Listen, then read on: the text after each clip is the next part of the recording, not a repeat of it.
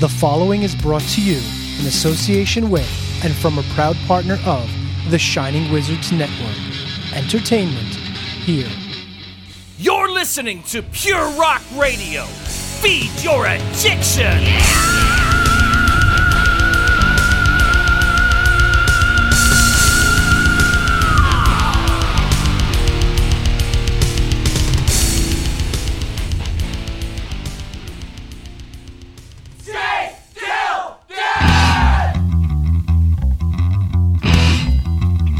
This episode is brought to you by the Bleeding Old Blood Club with this important message.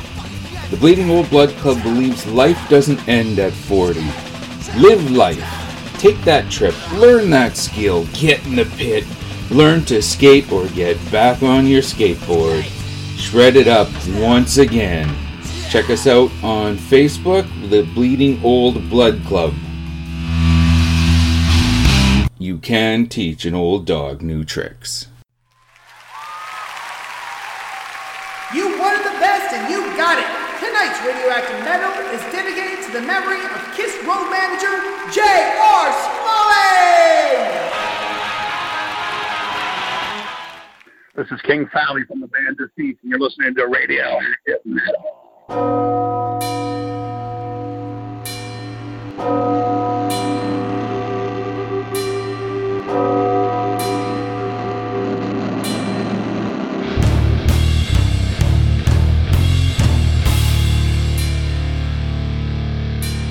Welcome to Radioactive Metal.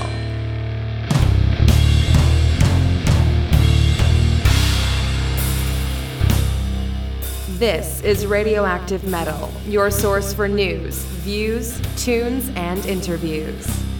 Here are your hosts, Snowy, Rock, Corrine, and Aaron.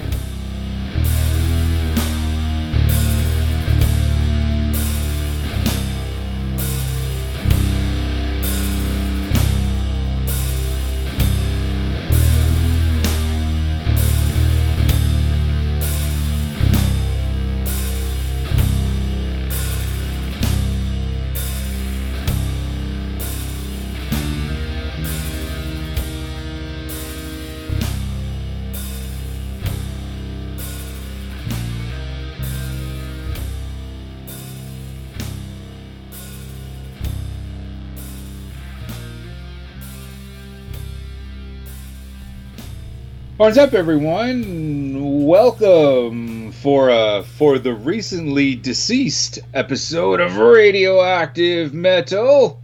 This is episode 611, and I'm Snowy White. And this is Aaron, and dear listeners, grab a cup of True Cult Coffee today, trvekvltcoffee.com. It's the most metal coffee you're going to find. It's the blackest coffee. It's the hottest coffee. It's hotter than a church in Norway. This has been scientifically proven. Holy moly. That's hot. It's very hot, right? Very hot. And it's made by metalheads for metalheads. It's fantastic. Mr. Coffee Beano Culta. No. Yeah. Coffee Beano. Yeah. Damn, why am I struggling with that tonight? Sean there also has Embodiment Printing Press. Check them out on Instagram. So on the Instagram, go to trve.kvlt.coffee. I think Embodiment Printing Press is something like that too, with a whole bunch of dots and dashes. I wonder if Sean was in the Navy and enjoyed Morse code at some point, because there's a lot of dots and dashes in the things that he does, now that I think about this. But check them out there, and because Embodiment is doing small run, small business kind of prints for bands and custom things. He did some custom masks. I think I talked about getting a mask for my daughter. It's a beautiful unicorn. I was talking about getting the one for my mom. I got the 4077th, and then I ordered masks for my wife and son today, because I have my Kiss masks are coming. Those are coming in the mail. So, he's a Renaissance man. He's got his hands in a lot of things. His new website for Embodiment is going to really allow you to customize on the go and figure stuff out. It's some pretty badass stuff. So, anyway, that's what's going on. TRVEKVLTcoffee.com. Subscribe today. Not only will you get great coffee every month, you're going to get two great bands. And, of course, use the code SMALLBIZ because until further notice, everything is 20% off.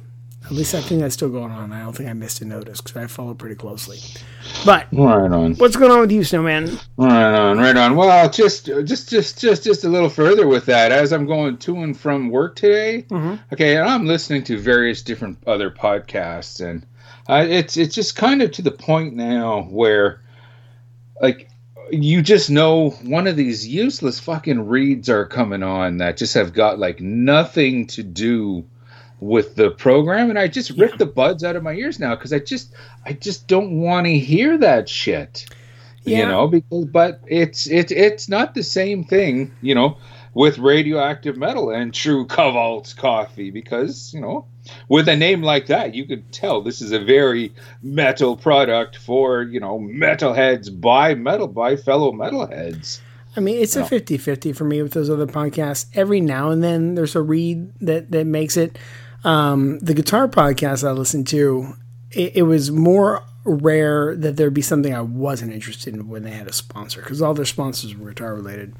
But I have said before, if Manscaped.com would like to sponsor the show, I will shave my balls on the air. We'll do it. Well, you talk to them. We will live stream it.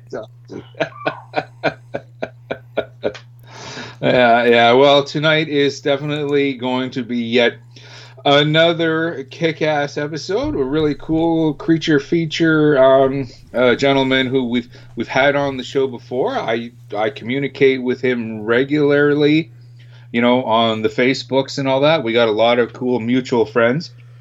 I called him up. I said, "King, you want to be on the show this week?" "Fuck yeah! Give me a call." Bang.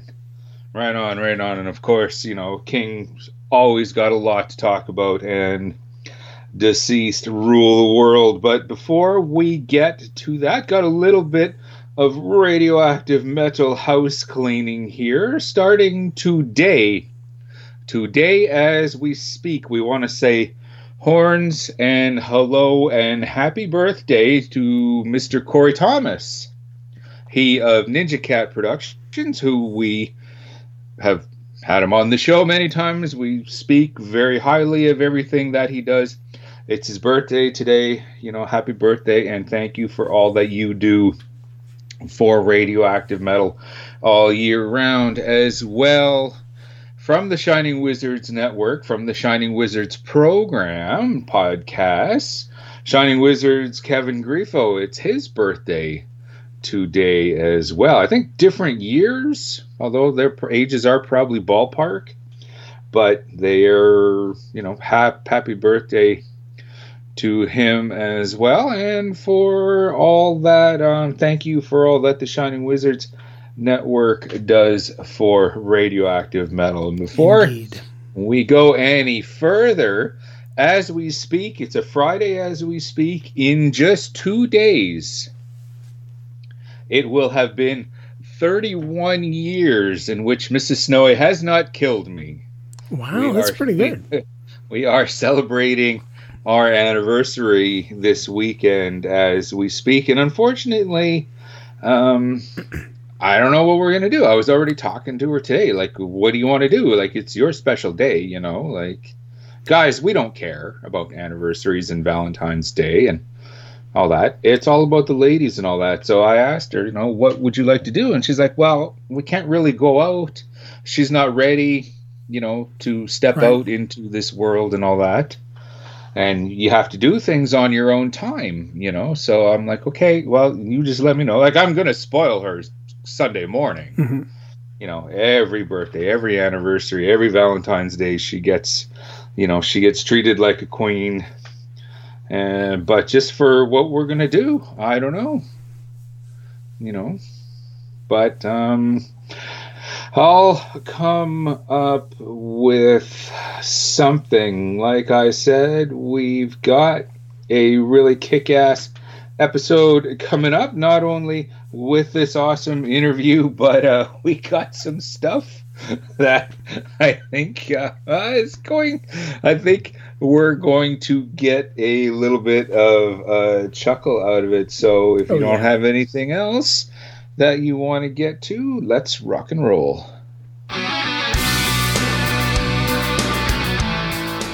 We've been very busy this week. Here's our metal fix. So I got myself a fresh Lemmy here in my Motorhead mug, of course, you know, which is that's something like my mother-in-law just didn't understand. Like, why do you need that cup? Well, it's my Motorhead cup.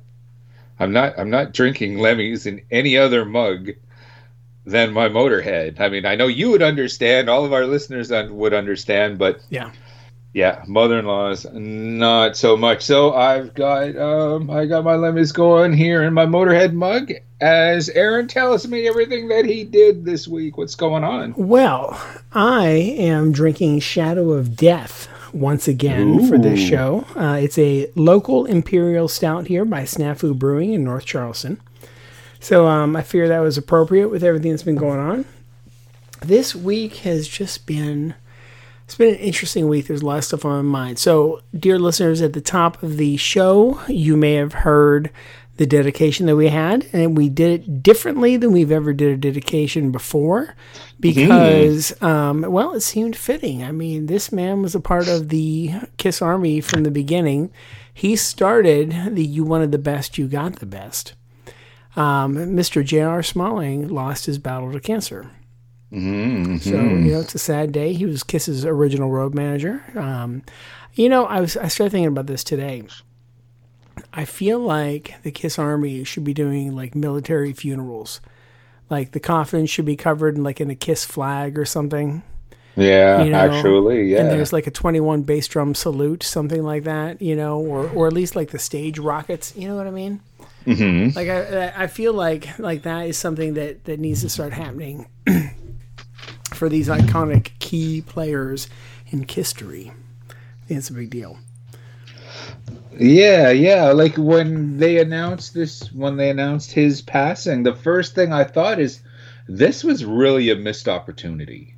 Yeah. Like we're always looking for unique guests like to appear on Radioactive Metal. Like we love band interviews and all that, but we've had authors, we've had comic book artists, we've had other DJs, like just whatever, you know, whatever else involved in the metal world, you know, like we're always looking for that unique guest. And he would have I'm sure the stories, you know, yeah.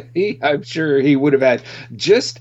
We could get a whole episode out of him just for his participation, you know, in the Alive record. Oh, yeah.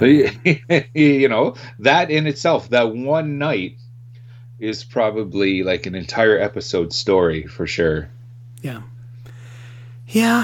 So, you know, the condolences go out to the J.R. Smalling family.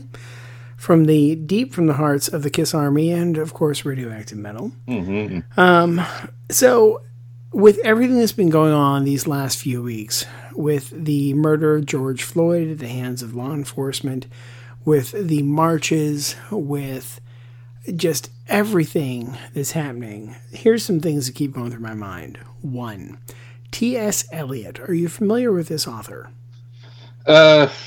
I can't think of anything like, yes, I know it's an author. He's done, you know, his work is studied in schools and all that. But right now, just off the top of my head, you threw the name at me. I can't think of any of his titles. As a poet, he was probably one of the most cynical authors that I've ever read. But then he converted to Christianity and somewhere shortly before the time of his death, I'm not sure how many years, because we studied him at the Christian college I went to, which I always found interesting. But one of the poems that he wrote, and actually I saw it starting to get quoted around when COVID-19 started, but it was, "This is the way the world ends." And it's just, "This is the way the world ends," repeated over and over. And then the tagline is, "Not with a bang, but a whimper." You know? Uh-huh. And I've been thinking about that. And then, are you familiar with Eve of Destruction by Barry McGuire from the 60s? Yep. Okay. Yep. So that song was banned in the 60s. And, you know, I didn't quite understand why. And then watching some other things I'm going to talk about, because this week I've really just been trying to educate myself. You know, you and I talked last week about an idea I have for the show. And I want to make sure that I am really well educated and can speak intelligently for the said idea. And so I'm just kind of diving into stuff. Well, so in that song, it really struck me these past couple weeks, because they talk about people going into space, and that's happening again. They're talking about, it was the big one about, you know, look at all the hate in Selma, Alabama. But now, you know, we could say Minneapolis or wherever. And the line in there, the lyric, marches alone can't bring integration. You know, mm-hmm. And I just think about, like, we're at a point where shit's really got to change. I hate to say it, man, but I am pretty cynical when it comes to all these corporations that are pledging the money that they're going to do this, like this, you know, I'm pledging this many million, I'm pledging this many million. I'm like, well, if that's true, we should be able to fix everything, honestly, within a year. Mm-hmm. You know, as far as get law turned around, police reform and all that sort of stuff. But I just feel like it's a bunch of bullshit. It is. The second you said corporation... Yeah, I immediately go, okay, I don't believe anything corporate America says. And that's how you know that Snowy and I are Generation X, because we're always questioning corporate America. Mm-hmm. You know what I was thinking about the other day? Like, dude, this has just been a strange week for me. But do you remember the Die Yuppie Scum shirts? Was that ever a thing in Canada? Not ringing a bell, but... I want one now. yeah, like it was a big thing. Die Yuppie Scum, you know. Well, at least for metalheads, it was a big thing down here. The yuppies weren't wearing them. No, I guess not. And it's funny because I dated a girl whose parents, I guess, would have been like the yuppie type people, and she was the preppy sort. And that's an off-air story for you, but. So those things have been going through my mind. And then along with that, today I sat down, well, maybe it was yesterday. Netflix has been doing a wonderful job at keeping the Black Lives Matter movement in front of everybody. And when you sign in, the first thing it does is bring up a Black Lives Matter collection of films, which I think is fantastic. So are you familiar with a documentary made about 4 years ago called The 13th Amendment? No. Okay. Do you know what the 13th Amendment is? Because you tend to be more up on American history than I am a lot of times. The 13th. I'm racking my brain. Yeah, I wish I could say I did, but the second, maybe once you start talking about it, it might register. Well, that one is the abolition of slavery. Ah. Right, okay. So that's the 13th Amendment. Slavery was abolished. However, it was so cleverly written, and these damn fucking politicians. Because, you know, there's always like this great thing that goes through, and then they sneak something on it that's not going to help anybody except the politicians. But nobody's going to vote no to this because of this other. Like, how could you vote no? You're going to tell your voters you're going to vote this down? You know, well, yeah, because this other thing, but this is the big thing, you know, like, so that bullshit. But so basically, right. And the funny part is before I started watching this documentary, being down here, I started thinking about something. I'm like, so when slavery ended, what happened to the economy in the South? Because, you know, look what's happened to our economy during this global shutdown right now. I'm like, what happened here? Because the entire economy was built on slavery, right? Mm-hmm. Well, yeah.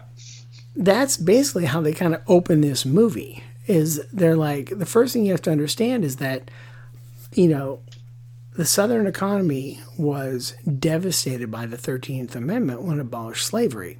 But there was this clever little clause that said, except for being imprisoned. So if you were imprisoned, you could still be basically forced to do hard labor, right? Okay. So they just arrested all the black people. And you see all these pictures of them in the classic, you know, black and white stripes. And, I mean, dude, fucking kids. Like, kids. Wow.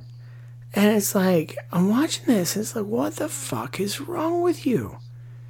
What the fuck is wrong with people? So it's like, we abolished slavery, but there's a loophole. And then they figured out that, you know, not figured out, but then they moved on to Jim Crow laws and segregation, and then finally desegregation, and then the imprisonment thing, man. Like, the 13th Amendment is fascinating. Like, it's a really, really good watch.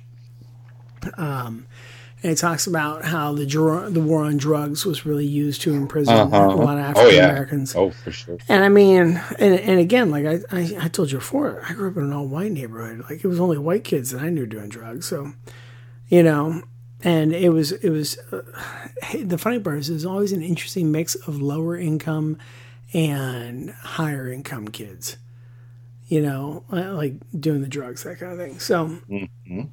That was always kind of fascinating. So 13th Amendment was a really, really good watch. I urge everybody to watch it. Let's keep the conversation going. Very, very interesting, eye-opening thing. You know, and I mean, just to write an amendment like that, like, I really want to figure out what the Civil War was really fun about. You know, because I mean, I'm sure that the North was getting things from the South and would have known there was an economic collapse.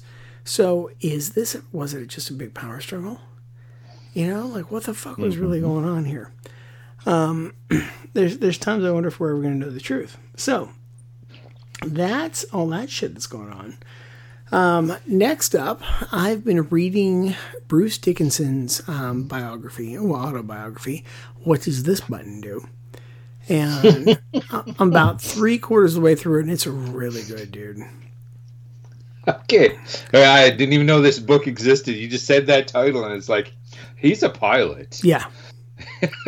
Yep. So it must be about him being a pilot. Well, it's not just about him being a pilot, but like the whole theme of what does this button do is just like, well, let's push it, see what this happens. Mm-hmm. And that's kind of how he got to where he is, you know.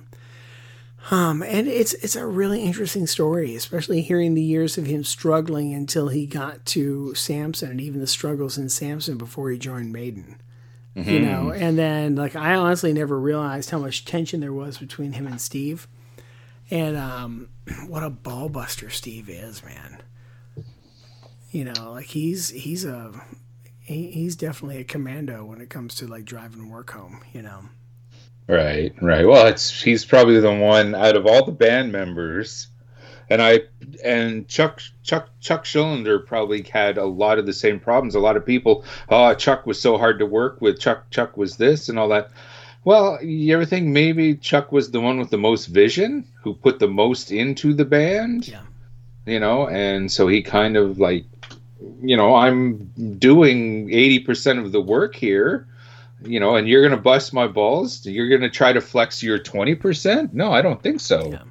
So I could probably see the same thing with Steve Harris and all that. Not that the other members of Maiden aren't doing their part, but like it's Steve Harris's baby. Well, yeah, and that I totally get. But like going back now and listening to all Dickinson's solo albums, because he was talking about them in the book, so I listened to him this week, you know, in order, starting with Tattoo Millionaire. Mm-hmm. And just, you know, kind of skipping through the different tracks and listening to things. And without Dickinson's voice, because I also went back and listened to the Blaze Bailey records. Bailey is a great singer, but Dickinson's voice adds to that storytelling vibe that Maiden has, you know. Like, oh, for sure. Every Maiden song is like you are picking up a classic novel, you know, and you are transported to what whatever that story is, you are sucked into it, you know. And I mean, really, it started with Dickinson, because Diano was a good vocalist, and I'm sure there are people who'd be like, he was the best, and blah, blah, blah, whatever. But he's no Dickinson, man. No, you know? No, you're right. I mean, when you think about just how Number of the Beast opens up, I left alone, just the build of that beginning. And then Hallowed Be Thy Name, the intro of that song too, like just, jeez, that man's he's just a beast, you know. So you put him with Steve Harris, and I mean, like, that's like oil and water coming together at times, so that's going to be fun. But I mean, man, the creative output's been amazing. Mm-hmm. And then I started thinking, because, like, again, I went on this journey and listened to Maiden.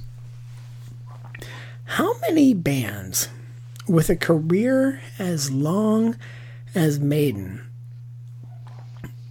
like, literally keeps the set list as fresh as they do? Well, people want to, quote unquote, hear the hits, but they've got, they don't shy away from the stuff that, you know, people might not necessarily, like, when you automatically think of a Maiden show, they don't shy away from stuff that that Joe Average fan doesn't necessarily go to and all that. So they're probably keeping it fresh just for their own enjoyment. I know I certainly would. But I think they can actually get away with it, because they've, I don't feel like Maiden ever hit a point where they just started putting out filler and then touring. You know, like, I love Kiss to death, but Psycho Circus, not a great record. Sonic Boom, I like, and I think there's some good stuff. And honestly, what was the last record? Was it Monster?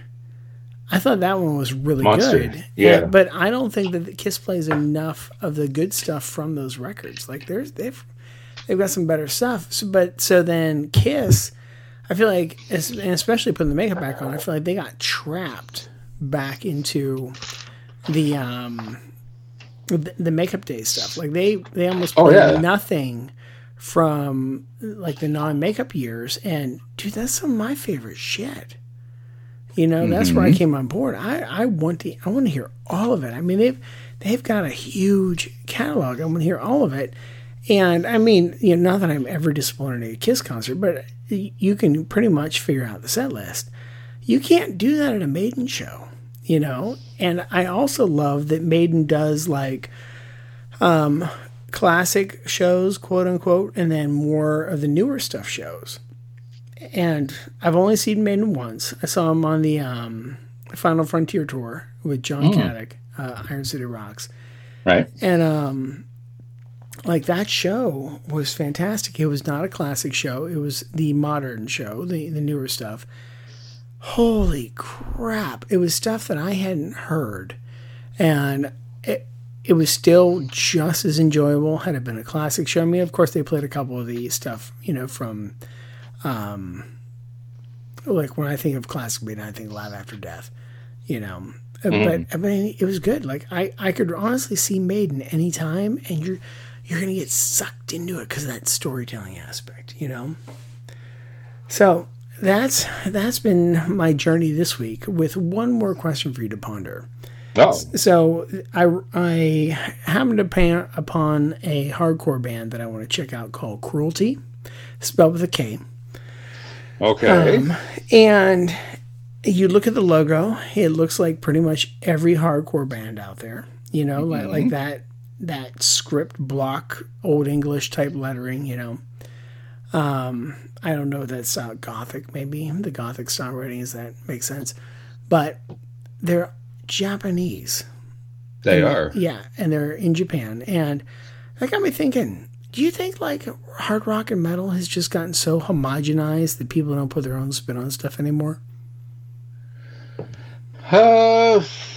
They're definitely this Cruelty. You know, I'm not going to be talking about them tonight, but that record has come across my desk as well, and it definitely, they're showing their influence. Mm-hmm. You know, I don't think they're looking to reinvent the wheel this particular band. Okay, I haven't listened to it at all. I'm going strictly by the imagery, because like I clicked on it, I'm looking at the pictures, the logos. I'm like, this looks like any band I could see in America.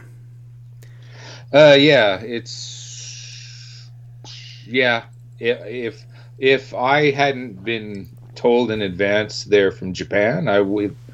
Okay, you know, it doesn't scream Japanese, but this day and age, do any underground bands, can you, and that's probably to your point, you know, like Sweden had their death metal sound, Florida kind of had their death metal sound, Canada had, you know, Slaughter up here and all that, just like, yeah, various regions kind of were able to cut their own niche in the underground, but maybe that's not happening too much today, because when the bands were cutting their own niche, and you know, every geographical region kind of had their own style, yeah, those were the innovators. Yeah.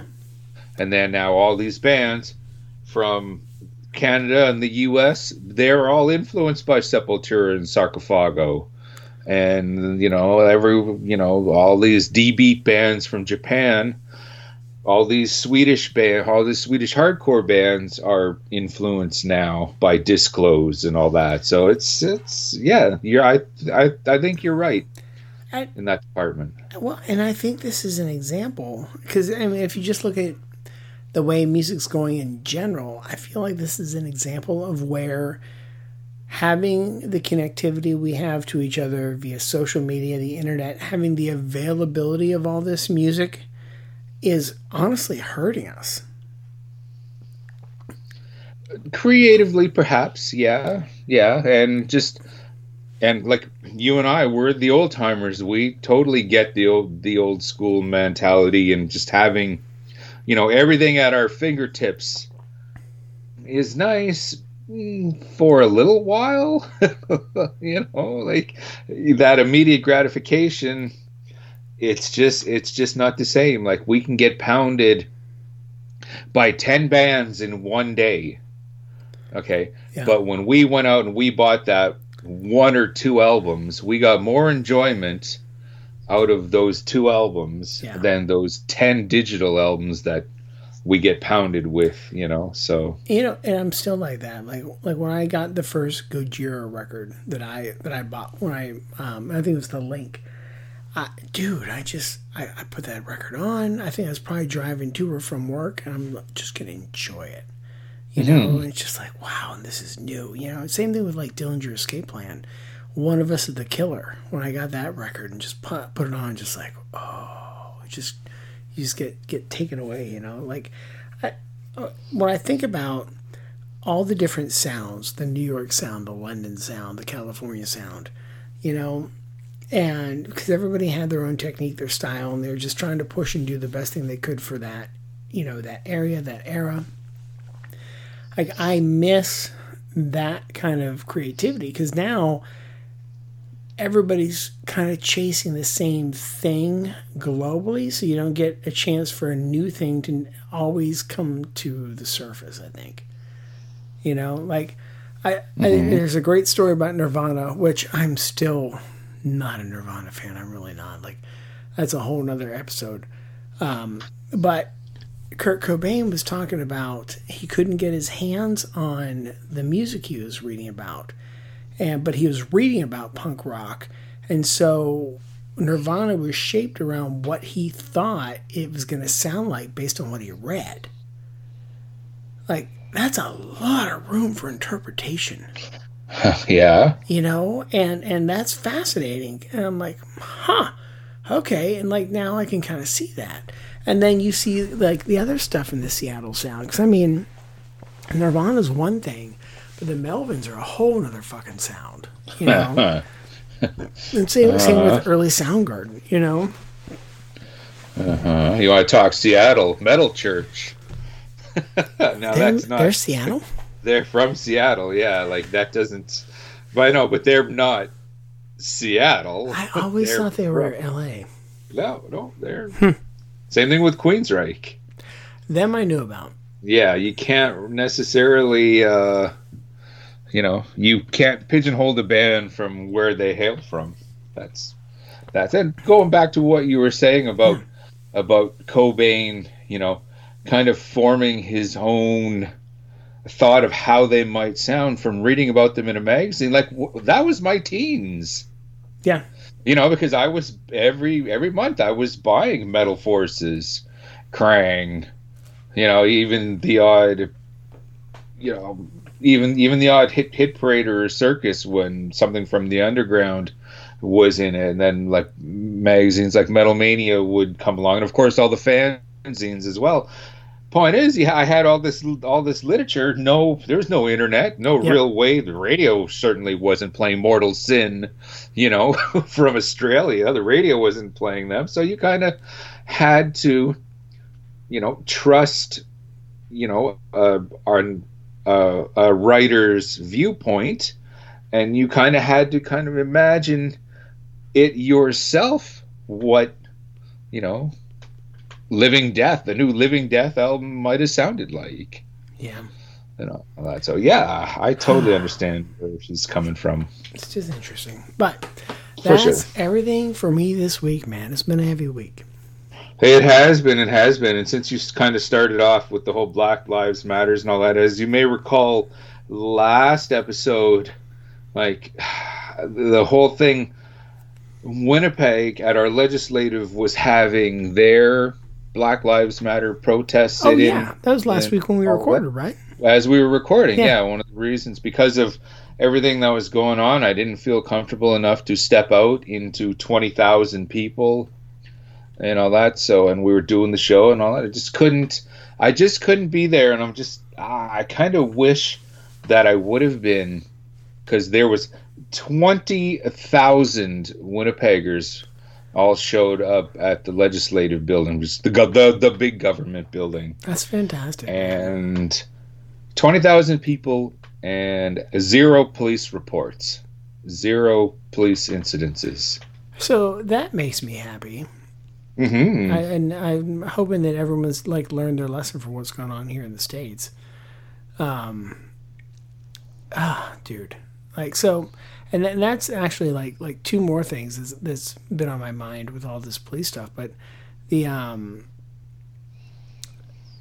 so going back to slavery, the abolition of slavery, 13th Amendment. So now I totally get why there's racism in the United States. But what I don't get is why it's other places. Like, why is England racist? Why is Canada racist? Mm-hmm. If Canadians are going to be racist, and there's no reason for it at all from anyone at any point for any reason, it would be against our First Nations. I have seen it, that type of racism with my own eyes. But you're right, as what you were saying about the 13th Amendment and all that, against, unnecessary hatred against black people just seems like an America thing. Yeah. And then the things they were calling for were defund the police, and what was it? It was defund the police, and then Google and Microsoft have committed to not sell face recognition software to any law enforcement agency, which I'm sorry, but to me it sounds like now's a great time to commit a crime. No chuckle, not even a little one. Okay, sorry. Because that's really a little funny, But the defunding the police, I'm like, okay, where's this coming from? Because that makes me nervous. Where, I certainly don't trust the police, but we can't have complete chaos. But then watching the 13th Amendment, I had no idea what had happened, and how much the police had been militarized in the 90s under Clinton. That apparently escaped me, so I'm like, oh, that's why we're defunding the police. And then I think, was it Detroit or was it Minneapolis? Maybe it was Minneapolis. They committed to disbanding the existing force and reestablishing more local, community-based police agencies. That certainly sounds like a good idea. Well, yeah, and it sounds like how they used to do it. Like, you remember, like when you'd have the small-town police and the precincts and all that sort of stuff? Mm-hmm. Like, it feels like that's really been gotten away from, you know? Like, when you had local police, they were your local police. You typically knew them. They lived in your neighborhood, you know? Yeah, and you weren't worried about them bashing your head in because you were speeding or something. Like, people seem to be kind of in fear of that now, even if it's not going to happen. There are people in this world that are like, when they get pulled over, they're like, "Uh-oh, like, am I getting out of this?" Yeah, yeah, you know, and that's. But anyway, that's kind of why all of this is going on. No problem. I'm proud of Winnipeg, and I'm so glad that Canada's joining in it. So, but let me ask this though: so why, like in Winnipeg, what's the goal there? Like, what are you trying? What, are they trying to influence what's happening in the States, or is there something going in? Like, are the moose unfairly beating up people that I don't know about? No, moose abuse. No. That's a band name. Oh, moose my abuse, goodness, moose right abuse. There. Yeah, no. I think it's just solidarity. You know, we're with you. We've got your back. You know, I think that's the idea of Canadians, you know, protesting outside of their parliament and all that. We got your back. Yeah. This is such a deep fucking rabbit hole, man. Like it has been. I feel like this is like our third episode where but hey. I hope the listeners aren't getting sick of it, because we're not going to stop talking about it, because there's a lot of work to be done. And there definitely is. If you get a chance, though, you've really got to watch the 13th Amendment. That was a fucking eye opener. Yeah. That was terrifying. Hopefully it is, because in Canada and the U.S. has different Netflixes. Yes. So I'm going to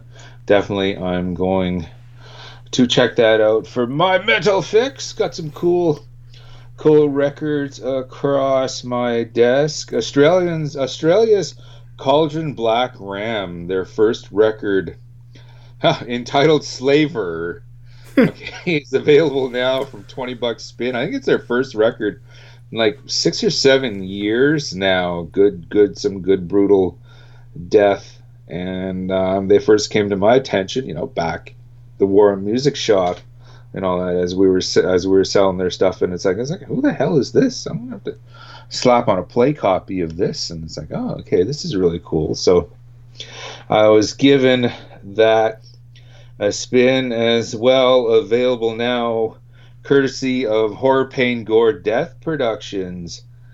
The debut full-lengther from Carrion Vale, simply called God Killer. Some cool, brutal death from them, as well as cranking that today. Speaking of today, while I'm at Money Job, it was about 3 in the afternoon, and of course, as I've said on the radio more than, you know, all I've got at work is just terrestrial radio, an old-fashioned ghetto blaster. The only thing on it that works is the radio, and besides, you really don't want your electronics in a dusty, you know, dirty warehouse, right, and all that. So I'm good with that.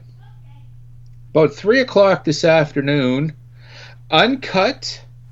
I don't know, maybe the DJ wanted to go have a cigarette or whatever, but they cranked Master of Puppets. Wow. The song. Now, they play lots of Metallica on the radio, but guess what record all the Metallica songs are from? Well, the Black Album and forward. They're all from the Black Album, yeah. Yeah, very rarely does anything from the first 4 records actually make it to our terrestrial radio, particularly... It's going to be the Black Album and then the song Fuel. Not a whole... Like, I don't think I've ever heard anything from Hardwired on terrestrial radio at any time. Okay, like I'm talking late at night when they might get a little more experimental or whatever. But no, 3 in the afternoon, Master Puppets. And when a really cool song does come on, mm-hmm. like all work stops. Like I just drop everything and I crank the radio and all that. And I actually have I have this joke that I make, like even like if there's a good song on and a customer pulls up in a truck, and if I've seen him before and have a good if I have a good rapport with this guy, or it's another company dropping their shit off and all that, I'll make a joke like, okay, from now on I only want you dropping your stuff off when there's not a kick-ass song on the radio. And all that, and he'll kind of look at me like, what? And then I'll kind of smile and he'll go, oh, it'll register. Oh, he's being Mr. Funny Man. And he goes, okay, next time I'll call. I'll call ahead, make sure there's not a good song on. Well, thank you. I'd appreciate that. Yeah, 3 p.m, Master Puppets. Even cooler. Is that a word, cooler? I don't know. Today. Okay, we're gonna make it one. It's gonna be a Snowy original then. Even cooler. Earlier this week, I got a text in the morning, about 9 in the morning. It's about Tuesday morning. One of my coworkers and all that. Like, I have different hours than him and all that, but he had control of the radio in the morning. He texts me, and just to say that blank station is now playing Wasp's Blind in Texas. Wow. I know. 9 in the morning on a Tuesday. That's like, you gotta be fucking awesome. Kidding me. Like, holy shit. Who lost a bet? You know? What the hell? That's so holy jeez. And you might think, oh, well, this is no big deal. Like, whatever. You're talking about, you know, listening to music at work. I do that all the time, you know. But okay, anyone that does that can, and I, you know, I'll go on Facebook and I'll make a post, you know, Motorhead on the radio or whatever. I'm so stoked, blah blah blah. Okay, and I get people responding, you know, in the status comment section saying, well, go on the internet. You can listen to whatever you want and all that. Why are you getting so excited about the radio and all that? It's like, this is all I have. You know. So okay. When something kick-ass comes on, you know, like I don't have the internet at my disposal while I'm working. So yeah, to hear, you know, Blind in Texas. Not I Want to Be Somebody. You know, like, that was something else. So after I got that text, I immediately pulled out The Last Command. I pulled out Still Not Black Enough, and just spent Tuesday morning cranking some of the Wasps. We are sexual perverts, dude. Stuff. Blind in Texas. Now, if you told me they played Animal, Fuck Like a Beast. Oh my God, yeah. That would be really, yeah. Mm-hmm, mm-hmm. Before we get into some tunes, yeah, I got this video. I saw this video being shared on Facebook as well. Really pulled out it really tugged at the old heartstrings, and I think I even shared it on our Facebook page. It's only been this week. My God, does it seem like a long week? Yeah, holy crap, yeah. Dude. This really cool video, I think it's a couple years ago that it happened, but I'm just seeing it now. But there is an elementary school, the Wirtz Elementary School. It was in California somewhere. Mm-hmm. Okay, I guess their music teacher and friends or local musicians or whatever, they all got together. They gathered up the 5th grade class, took them outside, set up the mics, and they all sang Minor Threat's Minor Threat.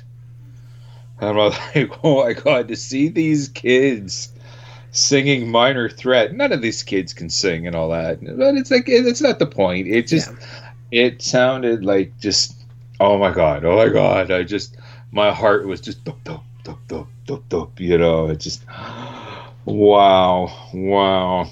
Absolutely amazing. So, needless to say, to get us into some tunes, I grabbed the audio from that So this is the Wirtz Elementary School, the fifth grade, singing Minor Threat.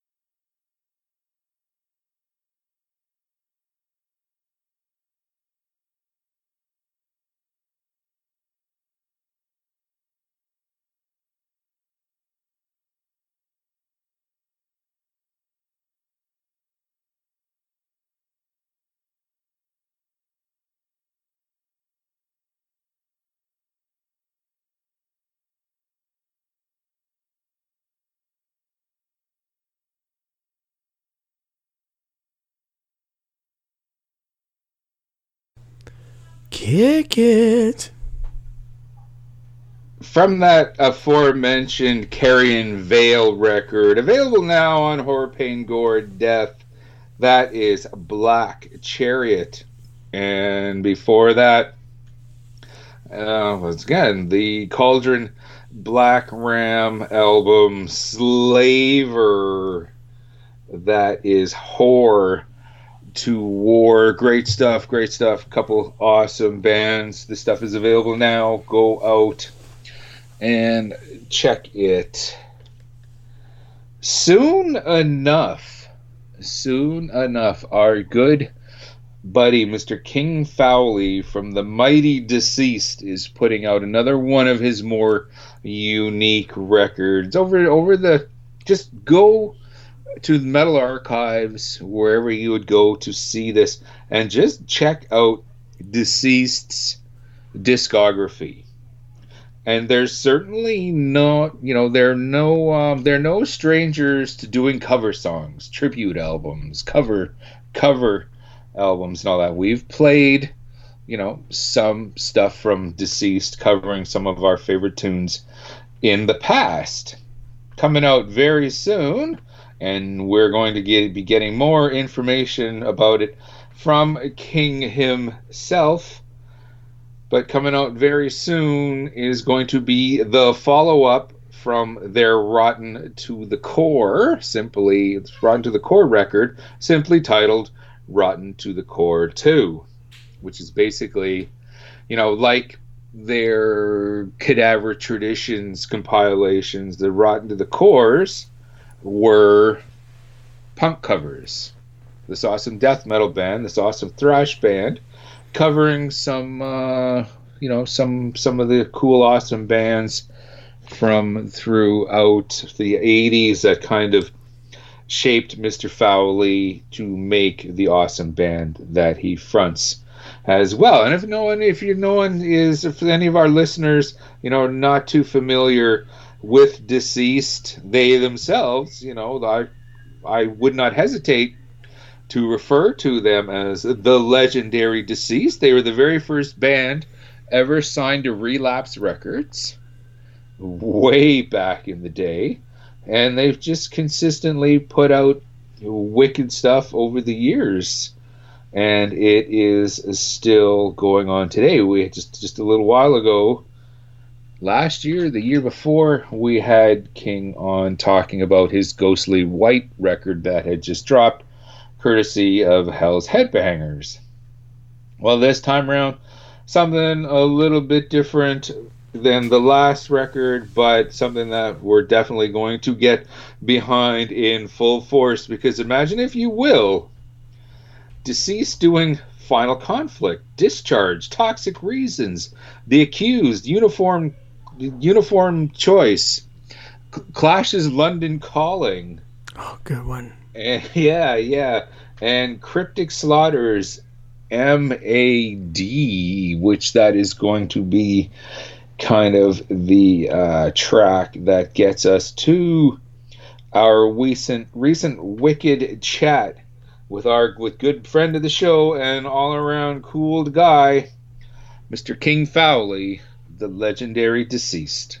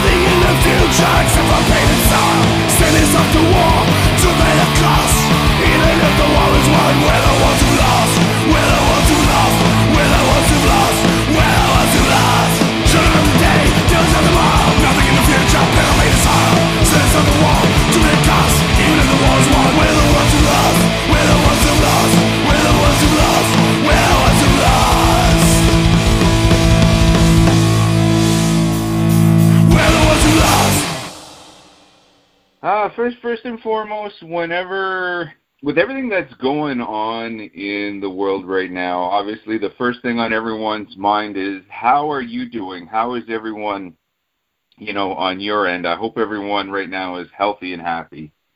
Everybody is healthy and happy.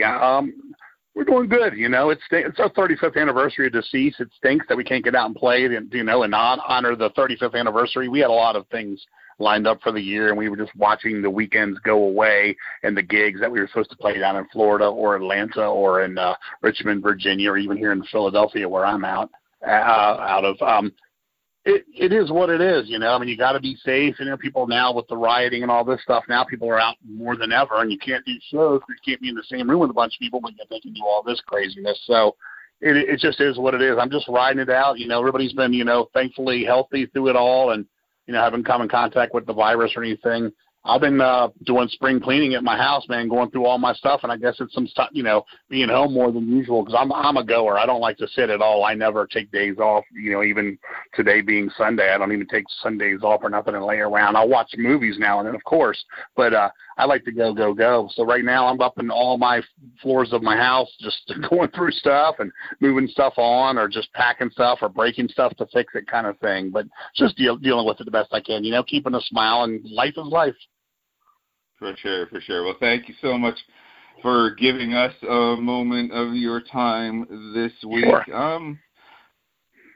The number one reason, that we're doing this today is you're with Deceased going to be releasing a new, and you're kind of infamous for this in the past, having done this a few times before, but a new covers compilation, Rotten to the Core 2. The nightmare continues. yeah, exactly. Kind of maybe get any new listener up to speed on exactly what that is.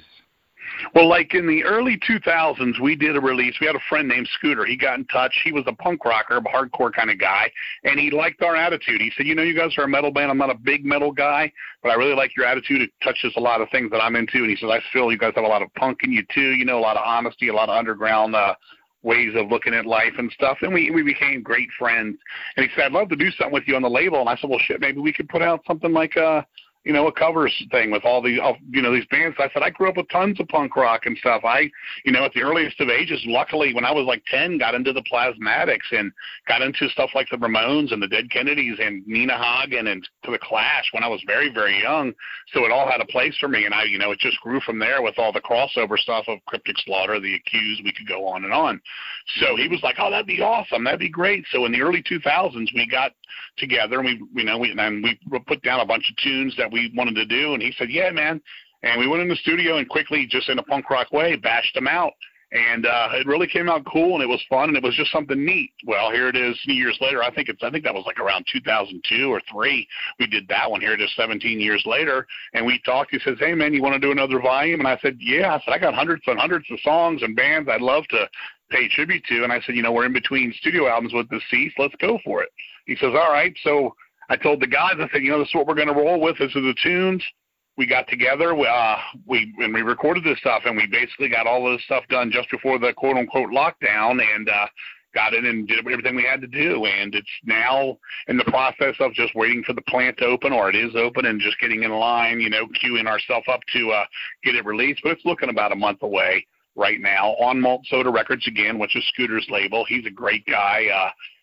We did a lot of cool stuff this time. We actually covered the Clash this round, the Buzzcocks, for some of the more rock, kind of punk rock. And then we did some of the more crazy stuff like The Accused is on there this time, a tune from them, Martha Splatterhead. We did Mad from Cryptic Slaughter. We did some lesser-known bands, too, like Depression from Australia, which isn't one of the most, known punk bands that there is. But it's all of this stuff had a place in my heart. It wasn't stuff just picked at random. And, I didn't just try to go with, the song from the bands. Sometimes it does because it is the song from the bands. But try to, kind of think outside of the box a little bit and just go with cool stuff. We got Lethal Aggression on there from New Jersey, and Toxic Reasons, things like that. And I'm really proud. I think this one actually came out better than the first one, and it's I'm really proud of the guys. They played their asses off, and I'm really looking forward to getting it out there and, talking about it a little bit and maybe turning out some people that don't know these bands outside of the metal genre, people that see if they dig this kind of stuff too, because I sure do. Yeah, we're radioactive metal, but we have our interests in hardcore and punk as well. Sure thing. I mean, it all has its place. I mean, you know, a lot of it just crosses over. It just does. No pun intended, but it just does. For sure, for sure. Yeah, you mentioned like a lot of bands, and you're covering a lot of these bands that just there's maybe have a following within the punk community, but maybe a metalhead, you know, a hardcore Deceased fan might not necessarily know who Toxic Reasons is and all that. So I think exactly that definitely helps. Did you get a lot of response or feedback from the first time you did Rotten to the Core? Did you get a lot of response or feedback? I did.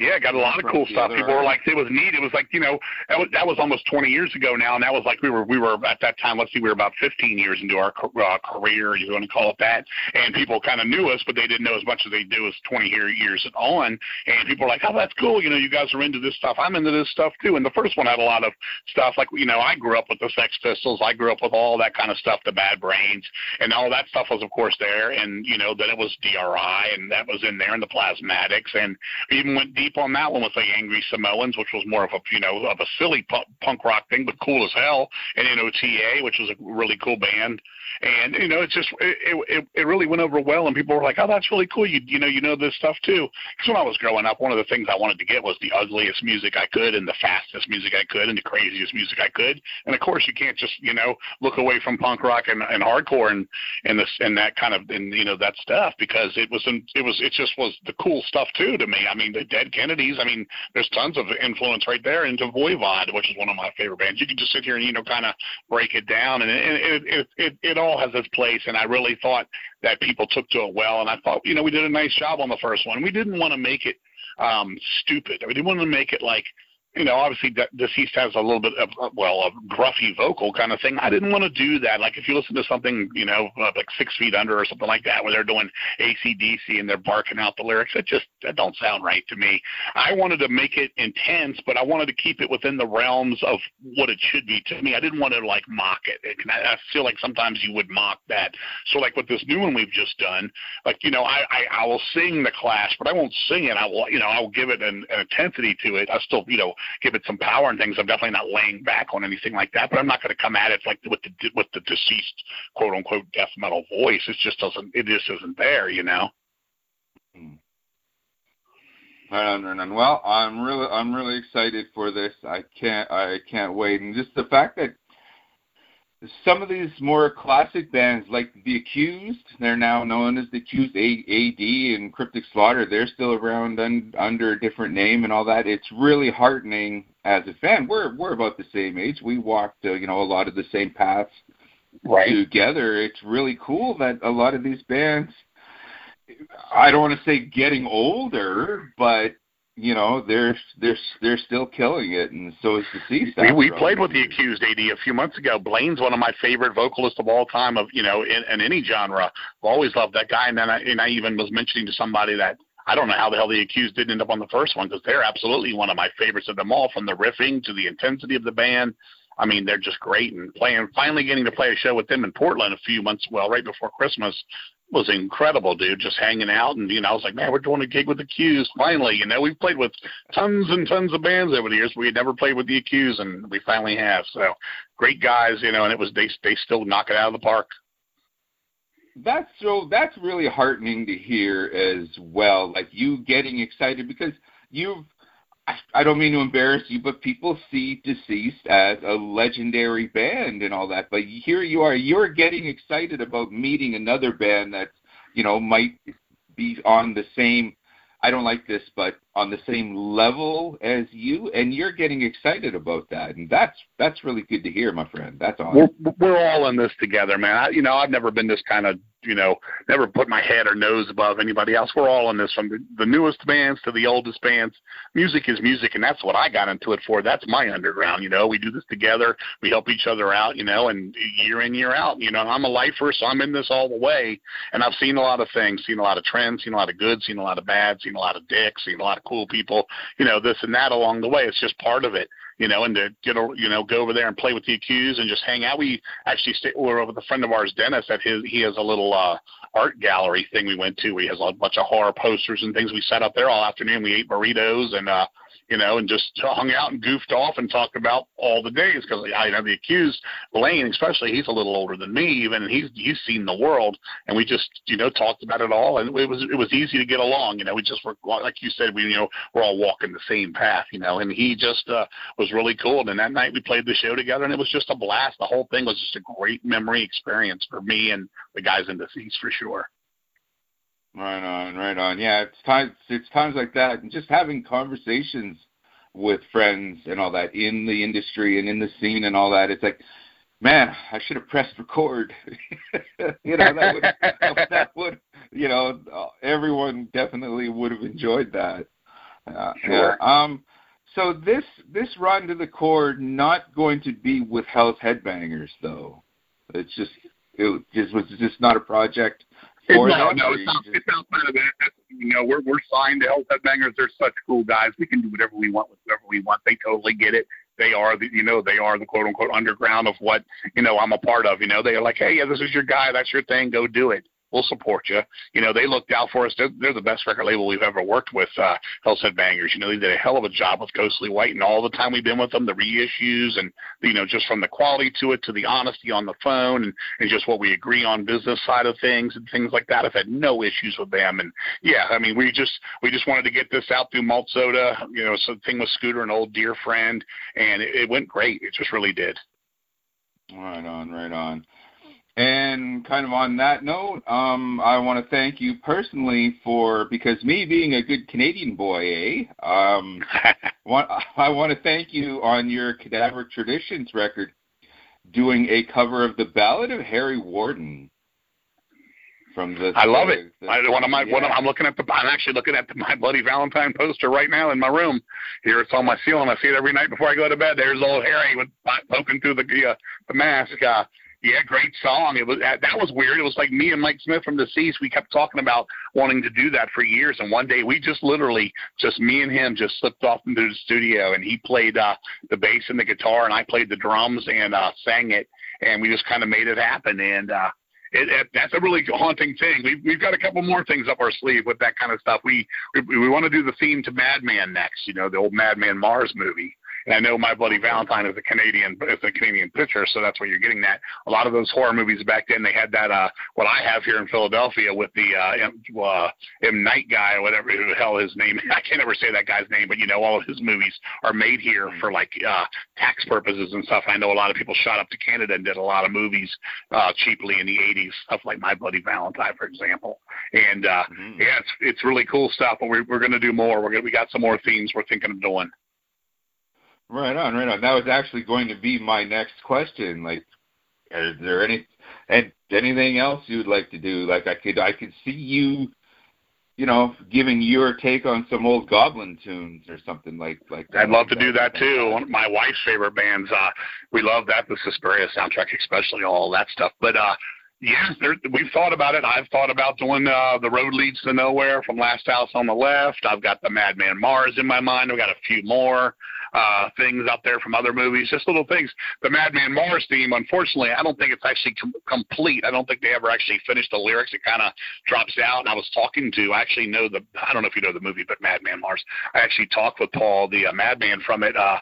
There's a connection with me. My mom's sister, my aunt, Marlene, who got me into music, her boyfriend at the time, this was about 1980, 81, he was in Madman, the movie Madman. His name's Seth Jones. He was the one that got decapitated.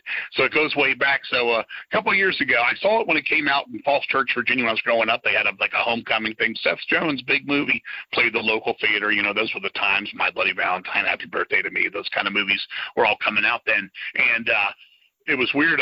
Years later, like I'd say like about 5 years ago now, up here there's a drive-in. It's called Mahoning, and they do a lot of weekends of like tribute weekends, horror weekends, or like Spider-Man weekend, or you know, like it could be anything, Jurassic Park, whatever. But at the time they were doing a lot of horror stuff, and they actually had Paul from the movie come out as Madman. He's an older guy now, and I'm sitting in my van and I'm thinking to myself, you know, I was probably like 46, 47 when I saw this, and when I first saw it, I was like 13, and I was like, this is crazy. So he's over there talking to me about Seth Jones. He remembered, he's like, hey, you knew Seth, and blah, blah, blah, blah, blah. And the next thing I know, I'm watching the movie there, and he comes over to my van while the movie's playing, and he starts shaking the van during the Madman Mars kill scene.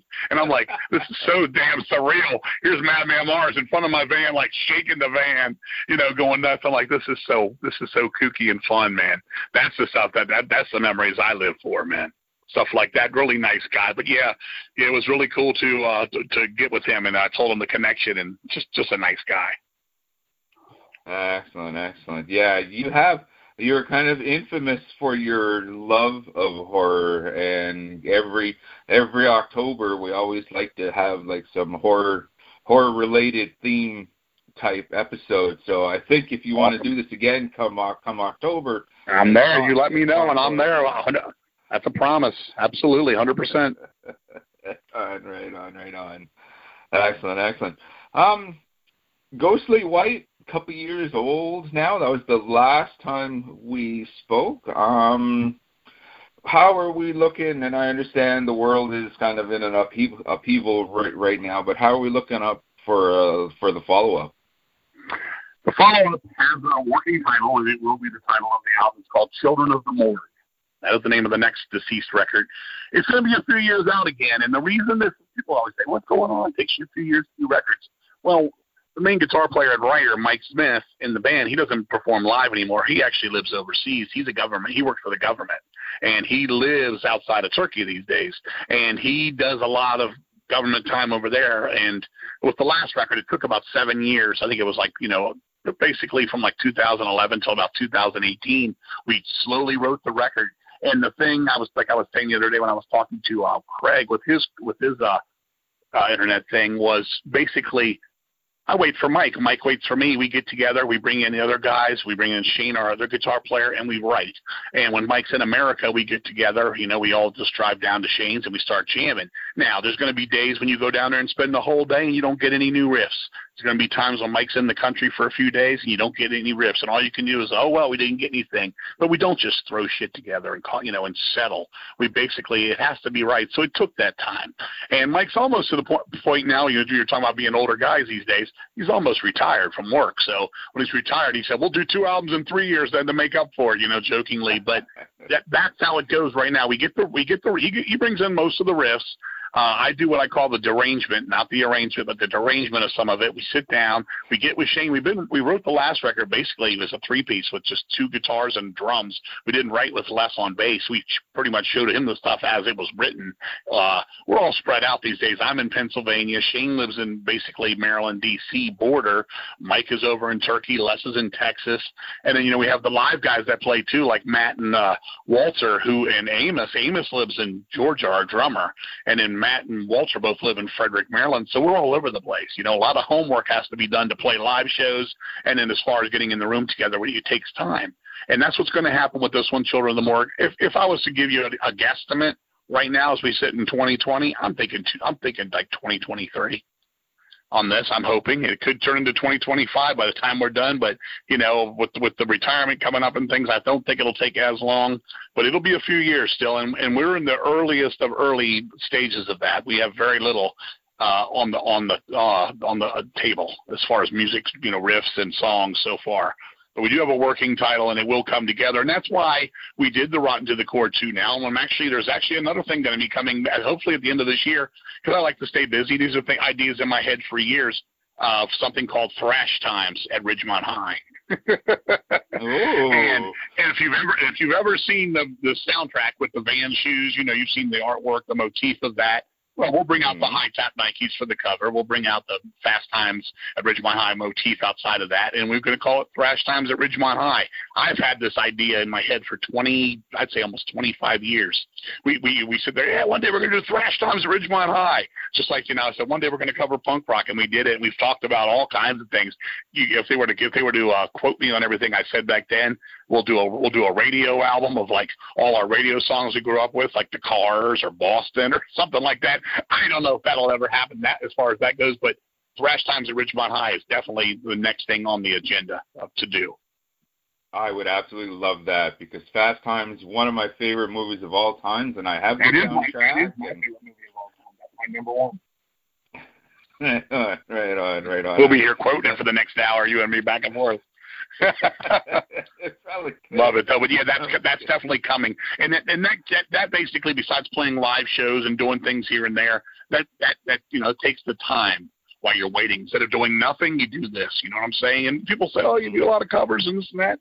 I enjoy doing that too. I just want to play music, you know. And we don't just throw music together, original tunes, to have more tunes, you know, because to me that's bullshit. That's what I call rent records, where people just throw records out there. Yeah, here's our new record. Here's 8 new songs, and you're like to yourself, like, yeah, these aren't very good. You know, I'd rather have every song be the best it can be, because this is our epitaph. When we're all dead and gone, this is our epitaph. This stuff sticks around for better or for worse, and we want it to be the best it can be, because that's why we formed a band before anything, was to create music we enjoy and, you know, we're proud of. Definitely, yeah. When you talk about your epitaph and all that, and like in my day job and just out and about in the world, away from the scene and all that, where you're just dealing with a bunch of normies and they don't understand, you know, the underground scene. They don't understand metal, hardcore. It's all, you know, just a bunch of noise and all that. And it's like, number one, No, it's not. And number two, when you're dead and gone, what, you have a tombstone, you know. when these bands, unfortunately, are going to leave us and all that, but they're going to have this legacy. They're going to live forever. And all that. It's just what, you know, it's the path I know I chose for life and things like that. And music in general has saved my life. You know, when I was a youngster and all caught up in drugs and all that nonsense, and if I didn't have that music, I would have just kept on doing what I do with nothing else to go to.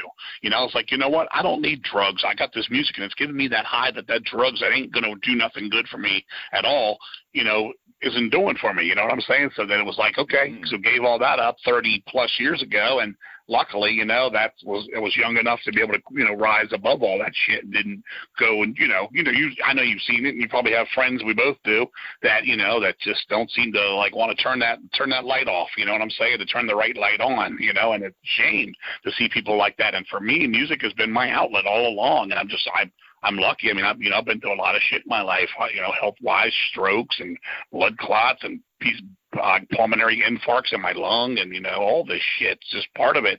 And if I didn't have that music, what would I fall back on? To a day job? What's a day job? I mean, if that gives people to their life and that's their purpose and they're smiling, then, hey, who am I to knock any of that? But for me, having that music there, having that creative, you know, power inside me to do what I need to do to make my life complete, and I'm happy as hell for that.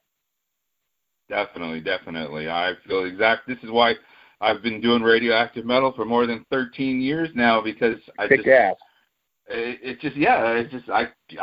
can't imagine myself not doing this anymore. And when people say, well, you don't make any money off it, well, you know what? I get paid a lot. I get paid by speaking to King Fowley. I get paid by, you know, all of these artists that when I was a teenager, okay, and it's like, well, wait until you're in your 40s and you're going to be talking to these guys on their butts and all that. And it's like, when I lose that excitement for these interviews and all that, that's when I quit this.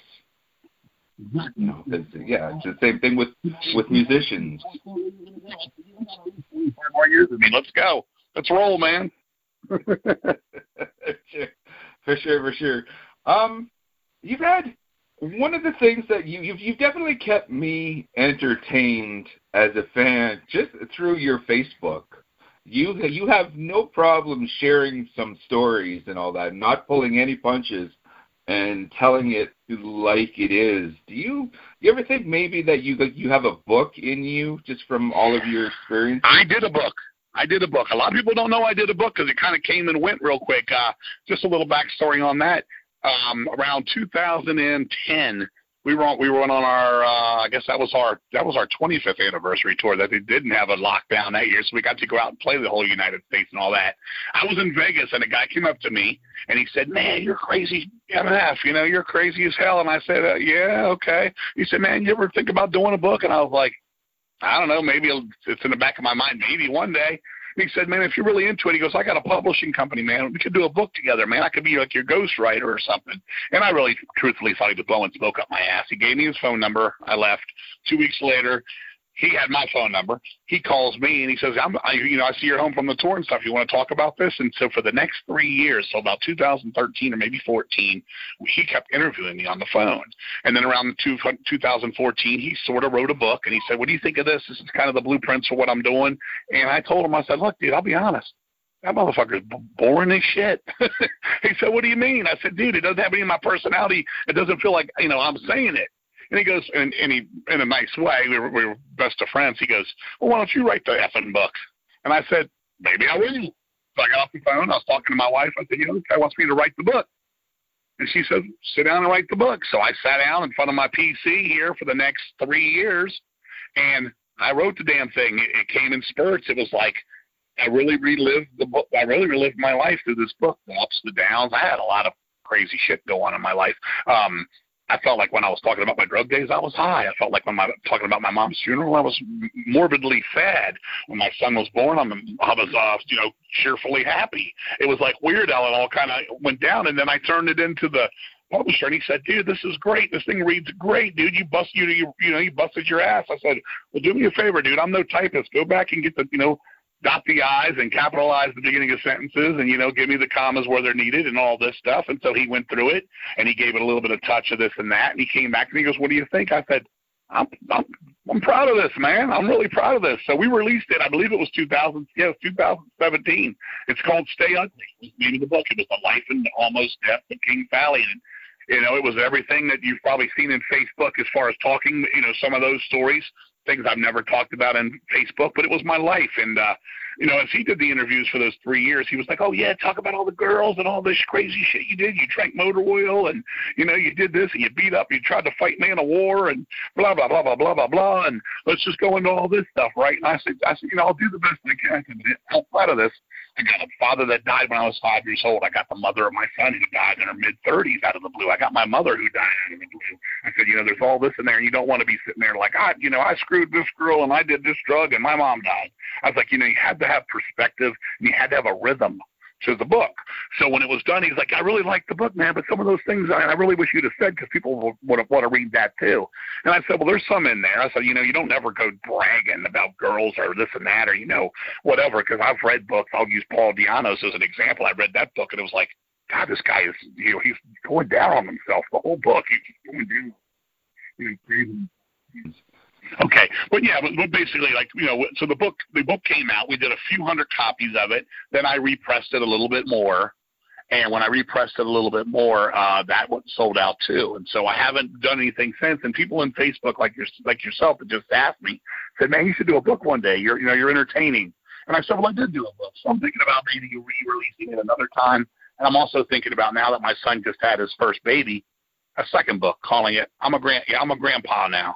And then grandpa can, and then we all know the grandpa that can tell the stories about anything, and he goes from something that makes total sense to something that makes no sense. He can kind of like just off the cuff go with it, and then that way my second book won't have to be this light story in some kind of like chronological order. It could just be what it wants to be, and that's what I'm thinking with the second one. I'm a grandpa now. I can just like, you remember the time I got in a, for example, I got in a fight with a man in a war, and then there was the time, blah, blah, blah, and it has nothing to do with that. And you can just kind of like bounce around, kind of stuff like that. So that's kind of where I stand with the next book. But yeah, the first book, Stay Ugly, it got a lot of nice reviews.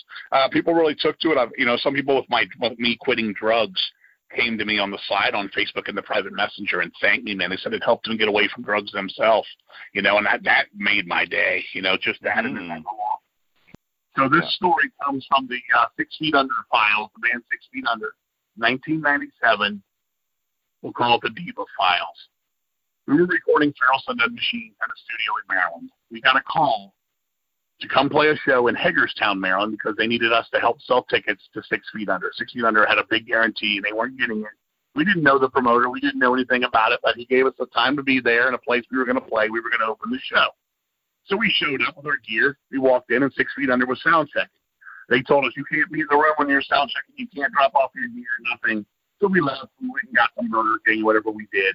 We came back, and by now, 6 feet under, as I call them for the rest of the story, 6 foot of stage. I put all their gear on the stage. Well, back then I was playing drums and I was singing, and there was no room to set this up. So like sardines in a can, we had to mush onto that stage.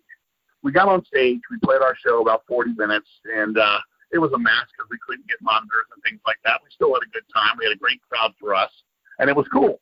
Well, when it was done, I walked over to the promoter. I said, I hope that helped out. You know, the crowd seemed good, and I hope you got to make your guarantee for 6 feet under. I'm glad we could help out.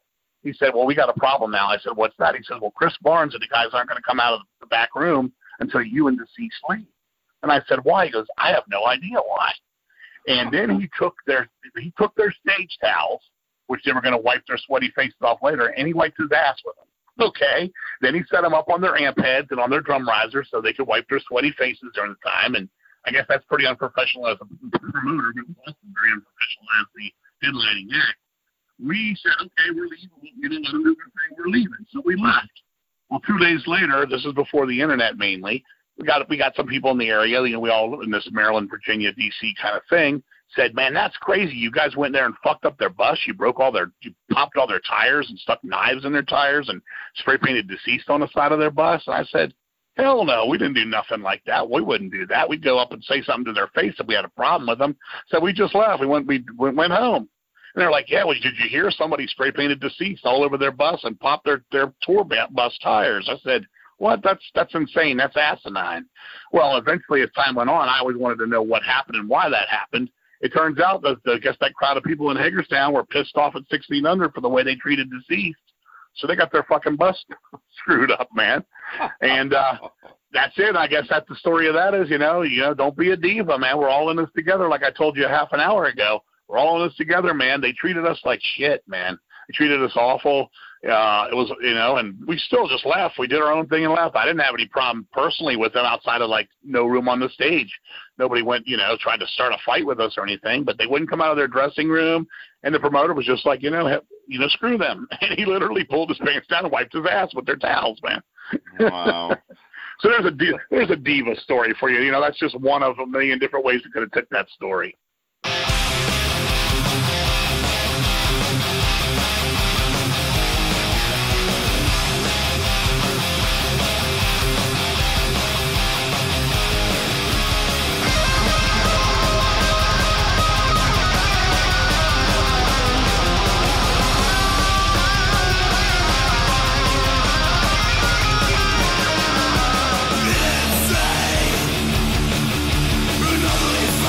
Fall.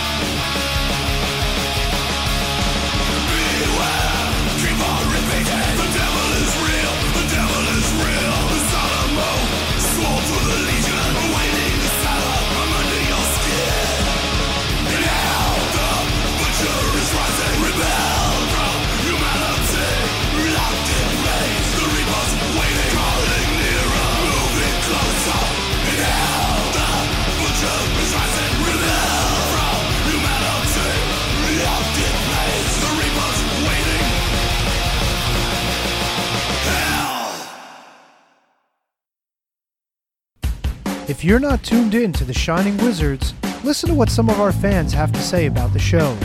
Hey guys, it's the Stallion, and when I'm contemplating suicide, I throw on the Shining Wizards because nothing makes me feel better than knowing I'm not one of these four grown adults, virgin fucking marks, discussing a fake wrestling product. Tune in live every Tuesday night, 7 p.m. East, rantemradio.com. It's the Shining Wizards, where it's wrestling talk and talk about wrestling. There are only three good things you need in life: sex, beer, and Pure Rock Radio.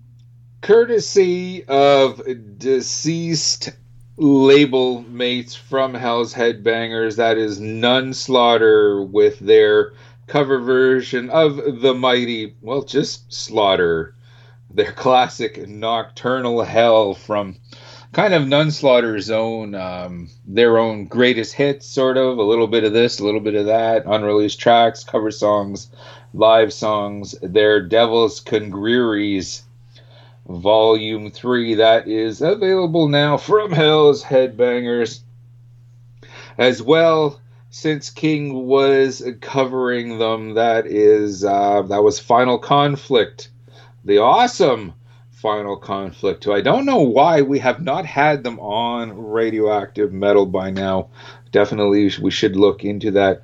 From their Ashes to Ashes record, that was Apocalypse Now. And to start us off with that, from the aforementioned deceased Ghostly White, that was To Serve the Insane. King is a great guy. Okay, like he really is. It's just like follow, you know, King Fowley on Facebook, and he's always sharing like his collection of metal memorabilia, and he's always sharing stories about his run-in with bands on the road and all that, and it's just like a huge horror film fan as well. Like this, like I just have a feeling if I just had more time, like I could just sit down with King at 7 p.m. in the back room of the Park Theater or whatever, and then 7 a.m. Okay, I think we would still be talking. You party animals. Yeah. And we would definitely love every minute of it. So thank you, Mr. Fowley, for your time, and once again joining us on Radioactive Metal. And we got to have him on again, just even if he doesn't have a new record or whatever, just to shoot the shit, because like I said, you could just press record with this guy and everything would be gold. So when, you know, check your local listings when available. Run, don't walk.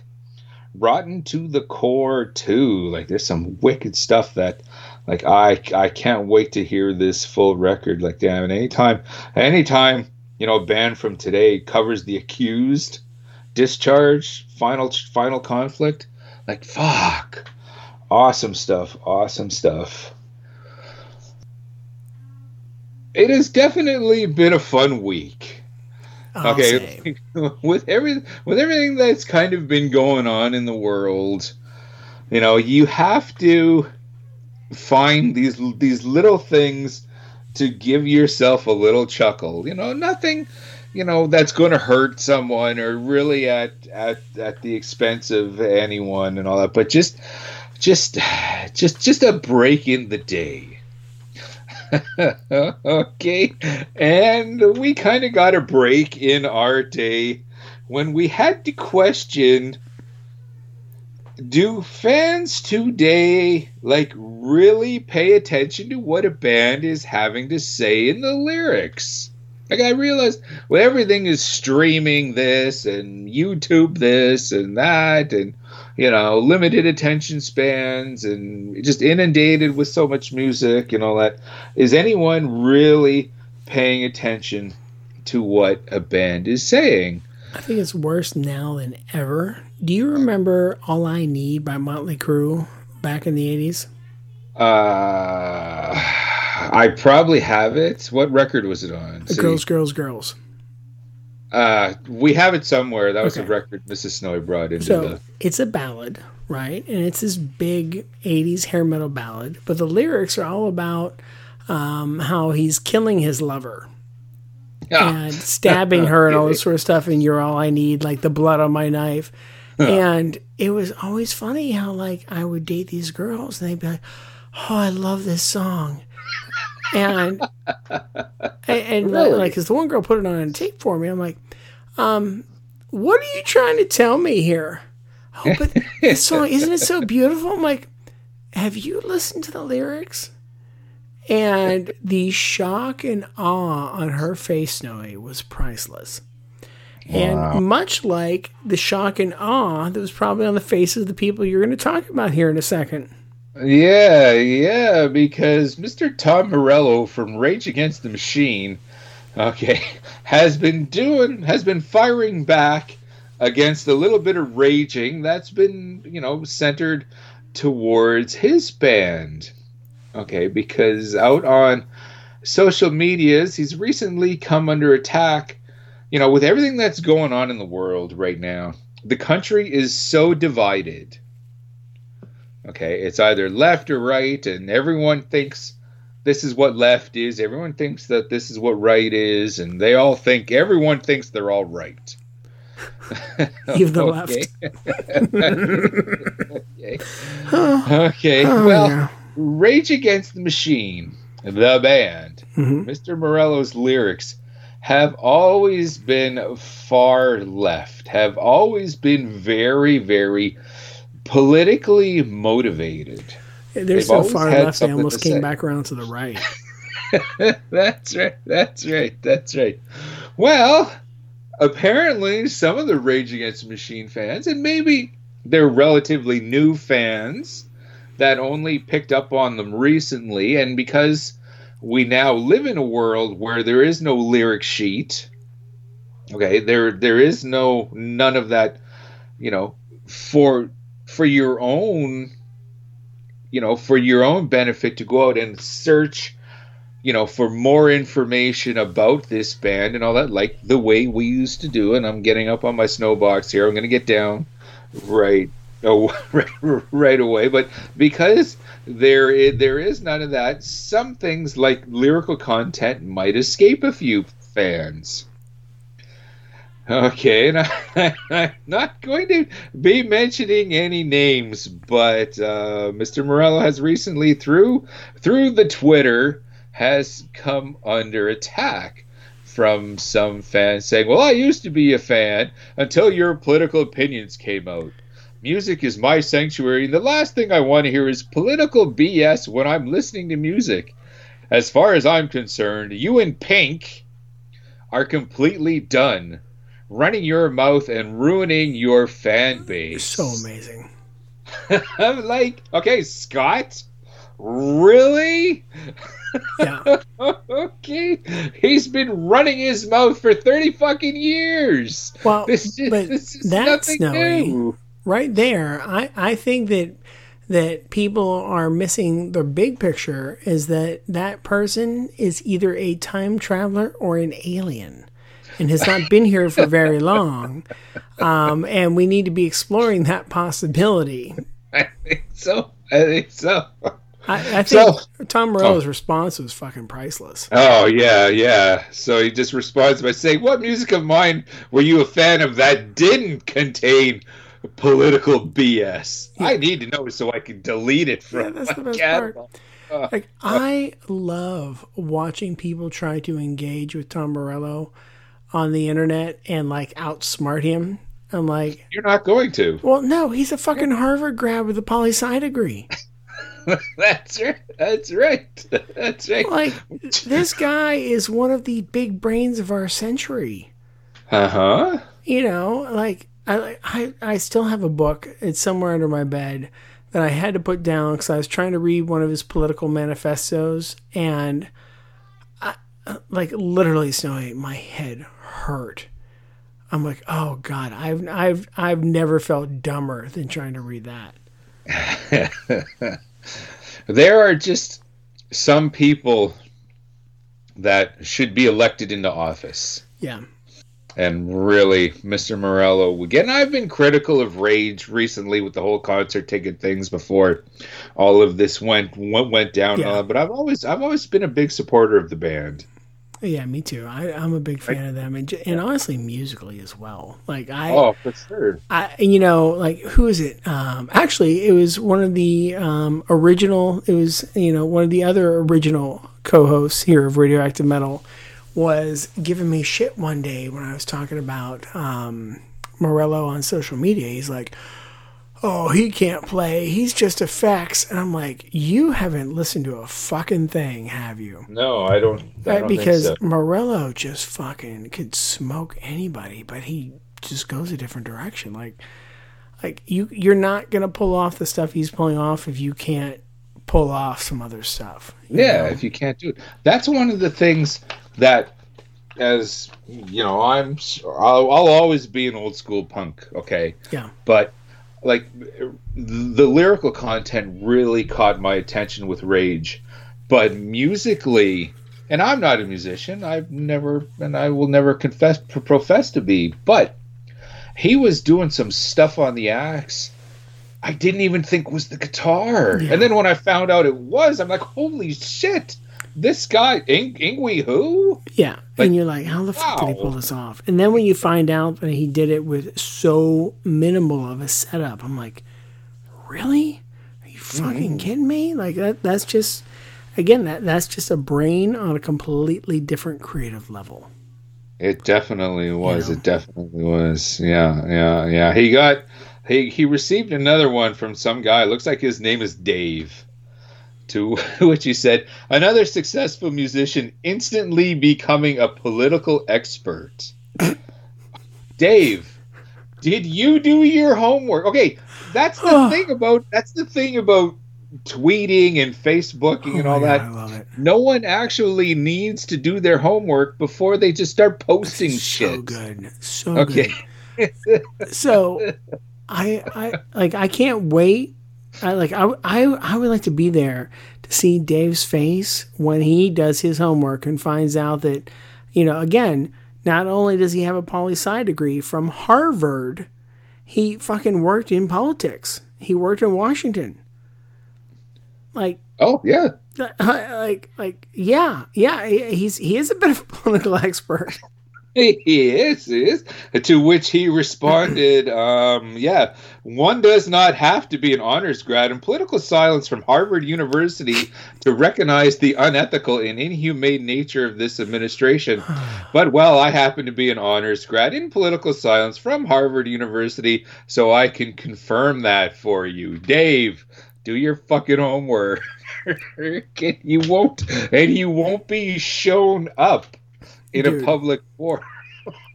Tom Morello's another one of those guys, like Sean of True Cult. Like, they're just on a different fucking level than everybody else, and the way their minds work and the creativeness and like, geez, man, yeah, that's some funny shit. So, since it is now June, and since this is an election year in the United States, and given the fact that, I mean, you know, like, who knows what the fuck's going to happen this election year, I think we need to start getting our election episodes ready. Like, this needs to start becoming a regular thing. I think so, too. Like, there are so many awesome artists for one reason or another that absolutely would make a great politician and would definitely contribute, you know, their own way to making the world a better place. And I think Mr. Morello is definitely near the top of that list. Yeah, I'd like to see him and Ted Nugent on the same cabinet. Wow. As long as it's televised. But you need those kind of, like, opposing opinions to get to what's going to benefit everybody. Like, I genuinely believe that, Snowy. I genuinely believe that you need somebody as crazy as the Nuge to be balanced out by somebody who goes so far the other way as Tom Morello, because neither one of them are idiots by a long shot. Even though Ted does his best to disprove that. But, I mean, like, both of them are highly intelligent people with really good ideas. I mean, you know, I'm sure this is going to piss people off, but, like, Ted Nugent and his just whole stance on hunting and nature. Like, people always, like, animal rights activists love to go over, get after Ted Nugent. And what they're missing is that he's probably as concerned or more concerned about the world, the environment, the pollution than they are, because he wants to have something to hunt. Like, he's a hunter to the point where it's like, no, you take care of the earth. Kind of like what I was talking about a couple weeks ago. Like, the one thing that all the religions can agree on is we're here to take care of the earth. And that's one thing that Nugent does really well. So it's like we need a Nugent over like the EPA kind of stuff, the environmental stuff, you know? Well, it's definitely, I like your idea of artists making presidents. I know exactly what you're saying about the Nuge. Trust me.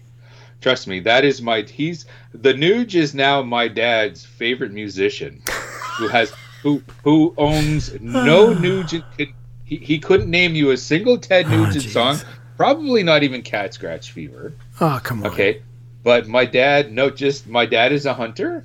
But he's an ethical hunter. There we go. Okay, and he owns, he owns an arsenal of rifles, but he's an ethical firearms owner and all that, and but he just likes to hunt, and he likes the Nuge, just for that reason. I mean, honestly, the Nuge is pretty much the type of people that I grew up with. You know, I grew up around. Me too. Just all the hunters. I mean, Pennsylvania, that is a state that takes hunting seriously. And I think I've talked about it before, but I had no idea until I left the state that we were the only state that took off for the first day of hunting season. Oh, wow. You know, schools shut down. That was a holiday. Nobody's going to work. Nobody's doing anything. It's the first day of buck season. We're all out, you know? Wow. Okay. It hasn't got to that point. I'm actually surprised my dad never pulled my brother out of school when we were growing up, because I'm not fucking going hunting. I'm not sitting in the, in the bush at 5 a.m. No thanks. My dad and I talked about it, but it was never my thing. I've used rifles, I've fired rifles, I've done target practice. Oh yeah. But it's just not my thing, man. I don't feel the need to have a gun in the house, and even with everything that's going on here, I mean, more people than ever are exercising their right to bear arms, which I honestly think is probably a good idea. And not to protect yourself from criminals, but protect you from the militarized state. Yeah.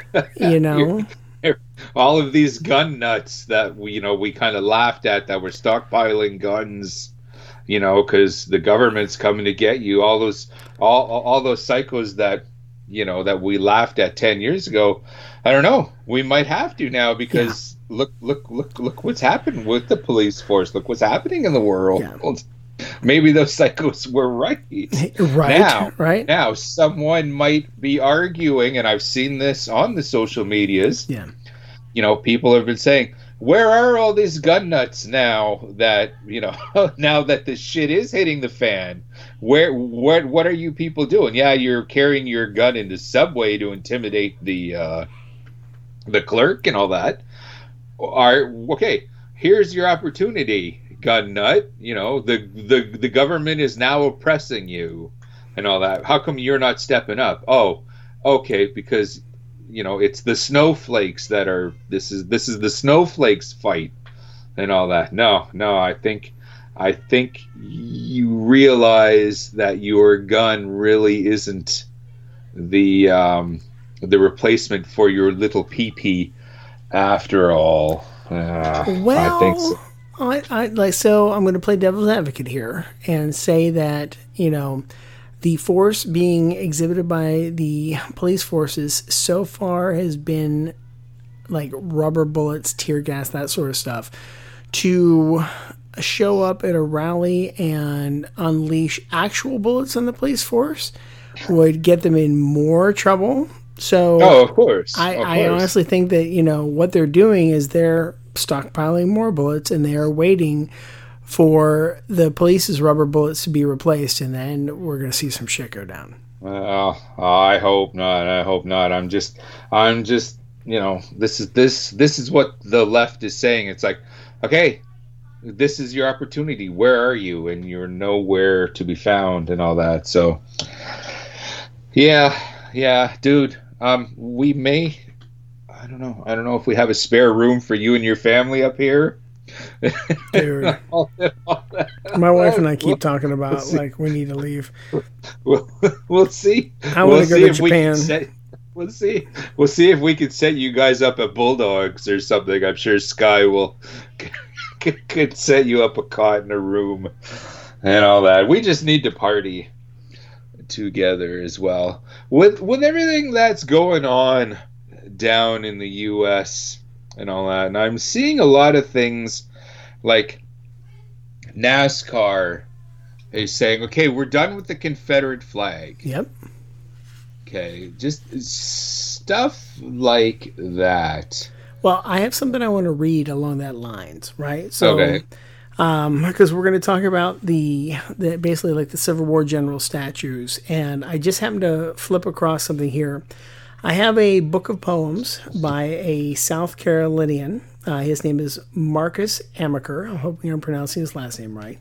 He's an African-American poet. He is Charleston, South Carolina's first poet laureate. So that's kind of a big deal. And he has this poem here that I think really fits what's going on. And it's called Stagnation, A Letter to America. And I'm going to kind of hit some of the highlights here. So the first stanza. America has built too many monuments to war. Man-made maladies mounted on Mother Earth. I have seen scars in the skin of our country's landscape, blood-stained band-aids covering exposed bones, a pain that is not healed. We hold hatred high on pedestals in the name of history. Birds are perched on the shoulders of ghosts, overlooking God's perfect clear byline as endless skylines of smoke and division get played out on television. This is real. And there's much more to it, like at least in like another like page and a half here. It's if anyone's interested, this is really a fantastic book of poems. Like I can flip to this at almost any point and just have something, just read it and just have it touch me. Like this guy really is some good stuff, man. So Marcus Amaker, Amaker. Check it out. The book that I was reading from is called Empath. But I think that particular passage, Snowy, really ties into what you're about to talk about. Definitely. Because with all of these changes going on, and they actually, it goes back to, what was it, last year, the year before, when the basically the far right-wing nuts and the Nazis and all that, they were protesting with their tiki torches. Yeah. You remember that debacle. And yeah. Was it a couple years ago in Charlottesville, Virginia? That was it. It was in Charlottesville. Well, yeah. Now this, fast forward to a couple years with everything that's going on in the world and mentalities are changing and minds are opening up and all that. And some of these monuments and statues are being taken down, you know, just because of what everything's going on in the world. The Robert E. Lee statue, okay, was up for many, I don't know when it went up, but I know it was up there for many, many years. Yeah. All that. I think the Dukes of Hazzard car was even called the Robert E. Lee. Well, it was called the General Lee. It had the Confederate flag on the roof. They referred to it as the General Lee. And when you pressed on the horn, it played Dixie. Yeah. This day and age, dude, that could never happen. Well, it's funny. Never once did I ever make any of the connections. I lit it up, but I was living in Canada. Yeah. Well, it's just something down south. And I never. Now I'm just like, oh man, because like I really love that car. I mean, it's no Batmobile, but yeah, when I was a kid, it's pretty freaking cool. It was still cool. It was up there with Knight Rider. That's right. That's right. But now, now, like, the world could do, you know, we need more Batmobiles and less General Lees. And apparently the people of Richmond, Virginia, have decided we could do a little less without one Robert E. Lee and the statue that kind of commemorated this guy, because apparently he was a failed war general that fought, you know, for the South, fought for the racist causes and all that, and like in the during the Civil War. Do I have that correct? Like he was General Lee, he was the big guy. Right. Well, the times, they are changing, shall we say. Well, thank you, Mr. Dillon. Yeah, yes. And the statue of one Robert E. Lee was recently taken down. And now, I'm loving this, because a petition at change.org. If you just go to change.org, maybe Google what I'm about to say, maybe search what I'm about to say, you will find a petition to have that statue replaced with a statue of one Odorous Urungus. I think this would be amazing. Of course, who is? Of course, the former main man, vocalist, whatever you want to call him, behind the Mighty War. Oh, okay. Who, David Brockie, of course, is originally from Richmond. Yep, Richmond, Virginia.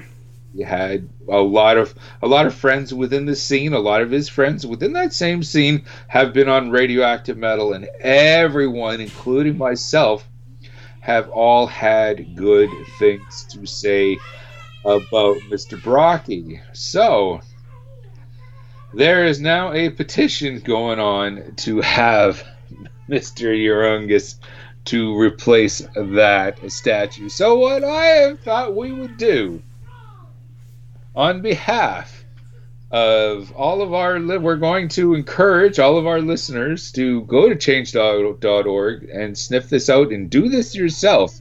But on behalf of all of our listeners, on behalf of Mr. Aaron, on behalf of Miss Sky and your cool Uncle Snowy, I have got this petition all set up.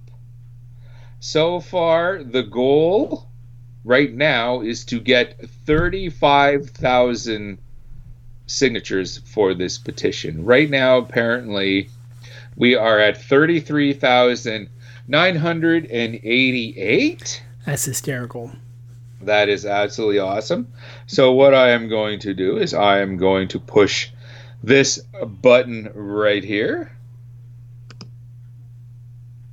And now 33,989. Oh. No, I spoke too soon, because more and more people are signing. We are now at 3,533 as I speak.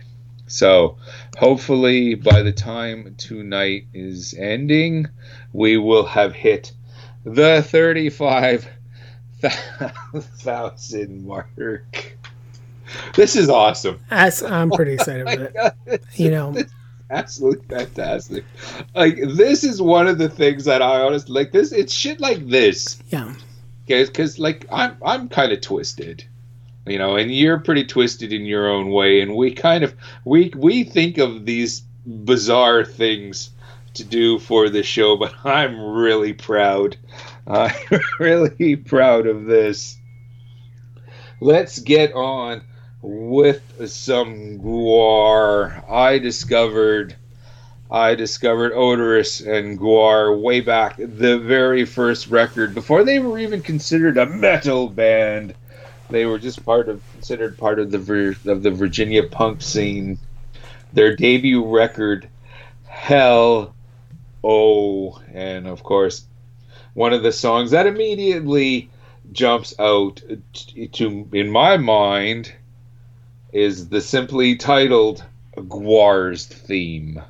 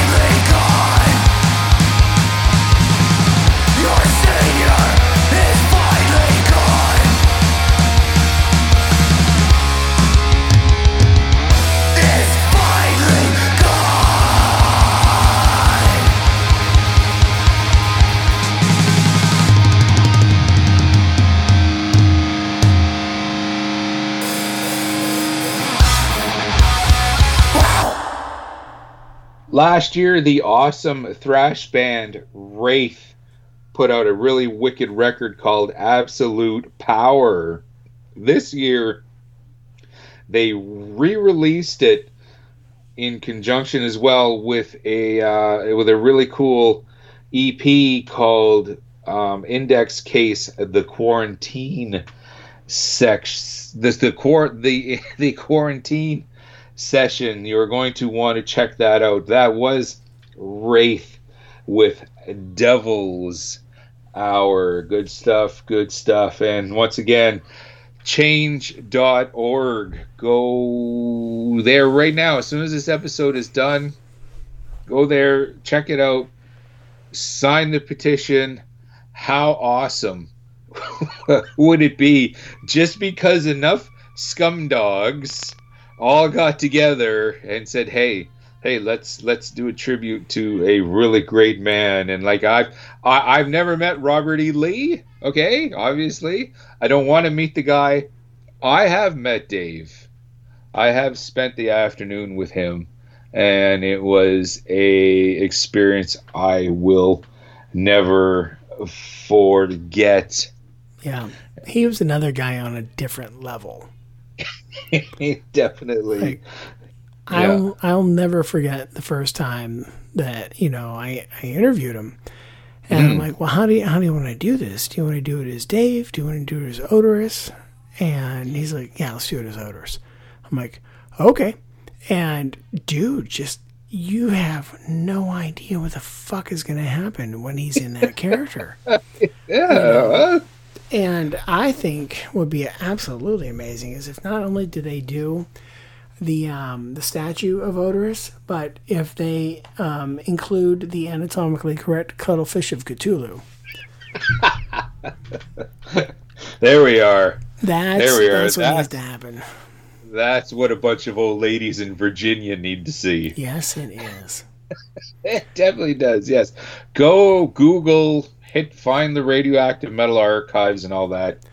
And find our chat with Odorous. Trust me, it was an experience. And let's just think about this for a second. More people would probably still be offended by the cuttlefish of Cthulhu than of what the Confederate general stood for. Oh, definitely. Just let that sink in, you fuckers. Anyway. Yeah. Yeah. And as for us right now, I am itching to introduce you to another awesome band in tonight's Indie Spotlight.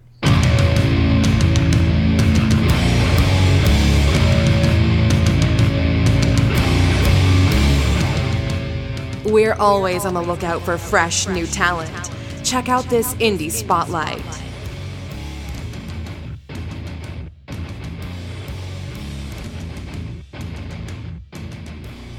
A little bit of homegrown talent tonight. Like, I'm a wrestling fan, and if anyone who else is a wrestling fan, and they know what kayfabe is, that's kind of where you kind of want to keep the secrets to yourself. You don't want to expose the business. You don't want to do anything like that. Kayfabe, well, kayfabe. Well, tonight's Indie Spotlight comes from the wonderful world of Winnipeg tonight with the debut earlier this week of what's the one-man black metal band Hell Moon. The debut record Undying Blackened Glory just dropped. And the whole reason I'm talking about kayfabe and all that is because the wonderful man behind Hell Moon is an individual we have had on the show at one point or another throughout the 13 years of Radioactive Metal's existence. I'm not going to tell you who that individual is. I'm not even going to tell Aaron. I'm not even going to tell Sky. Nope. We're going to keep... We're going to keep kayfabe alive. We're just going to share this wicked new black metal with the world. So this is Winnipeg's Hell Moon. New record just dropped today. This is Evil Omens and Cursed Visions.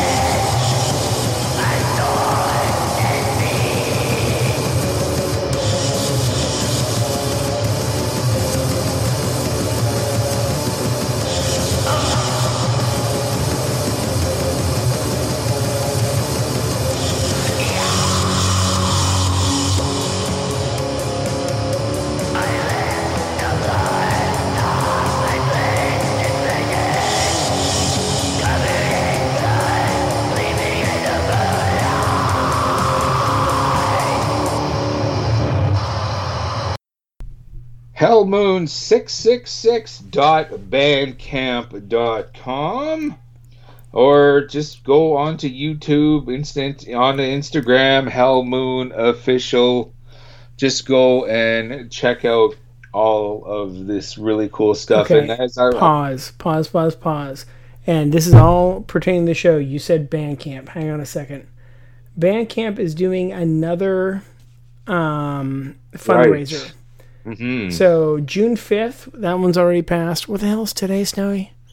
Today is the 12th as we speak. So then when this episode drops, it will be Juneteenth.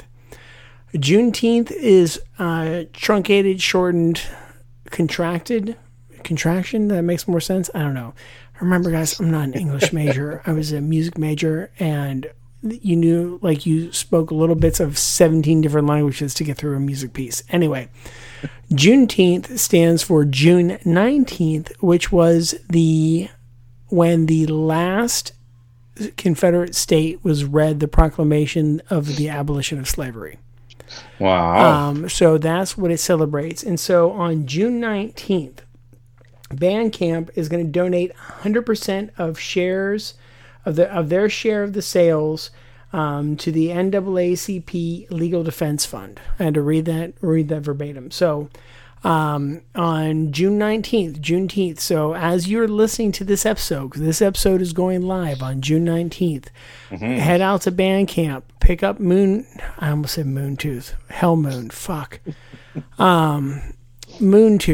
Damn it, Hellmoon. Yes. Yes, our good. Just go to Bandcamp, buy anything you want, because it's going to go to the NAACP Legal Fund. Like, you're going to do good by getting music, and, like, that's the kind of shit that the music community is just a different community. Like, it's a whole different world, mm-hmm. And it makes me happy. So anyway, keep going. Sorry, I just when you said Bandcamp, I had to get that out because I kept wanting to talk about it because I knew our episode was going to drop on Juneteenth. Okay. Well, yes, definitely. Everyone, go to Bandcamp and make sure to pick something up for a great cause. And because we said, let's just kind of put it that way. Well, my friend, we survived another one. We didn't have Sky babysitting us this time, but I think we managed to pull through. How can people get a hold of us? Well, if the world is not burning around you, you can go on to the interwebber nets. Go to facebook.com/radioactivemetal, radioactivemetal.org, radmetal666 on Twitter and Instagram, radmetal666 at Gmail to drop us a line. You can drop us a line through Facebook or Gmail if you would like to get the Snowman's physical mailing address and do pigeon to moose mail through the U.S. and Canadian Postal Services. And just like the old pen banger, it's so dirty, section of Metal Forces magazine back in the day. You can also, dear listeners, check us out first every Thursday night, PureRockRadio.net. I almost said Radioactive Metal. I'm like, nope, wrong one. PureRockRadio.net.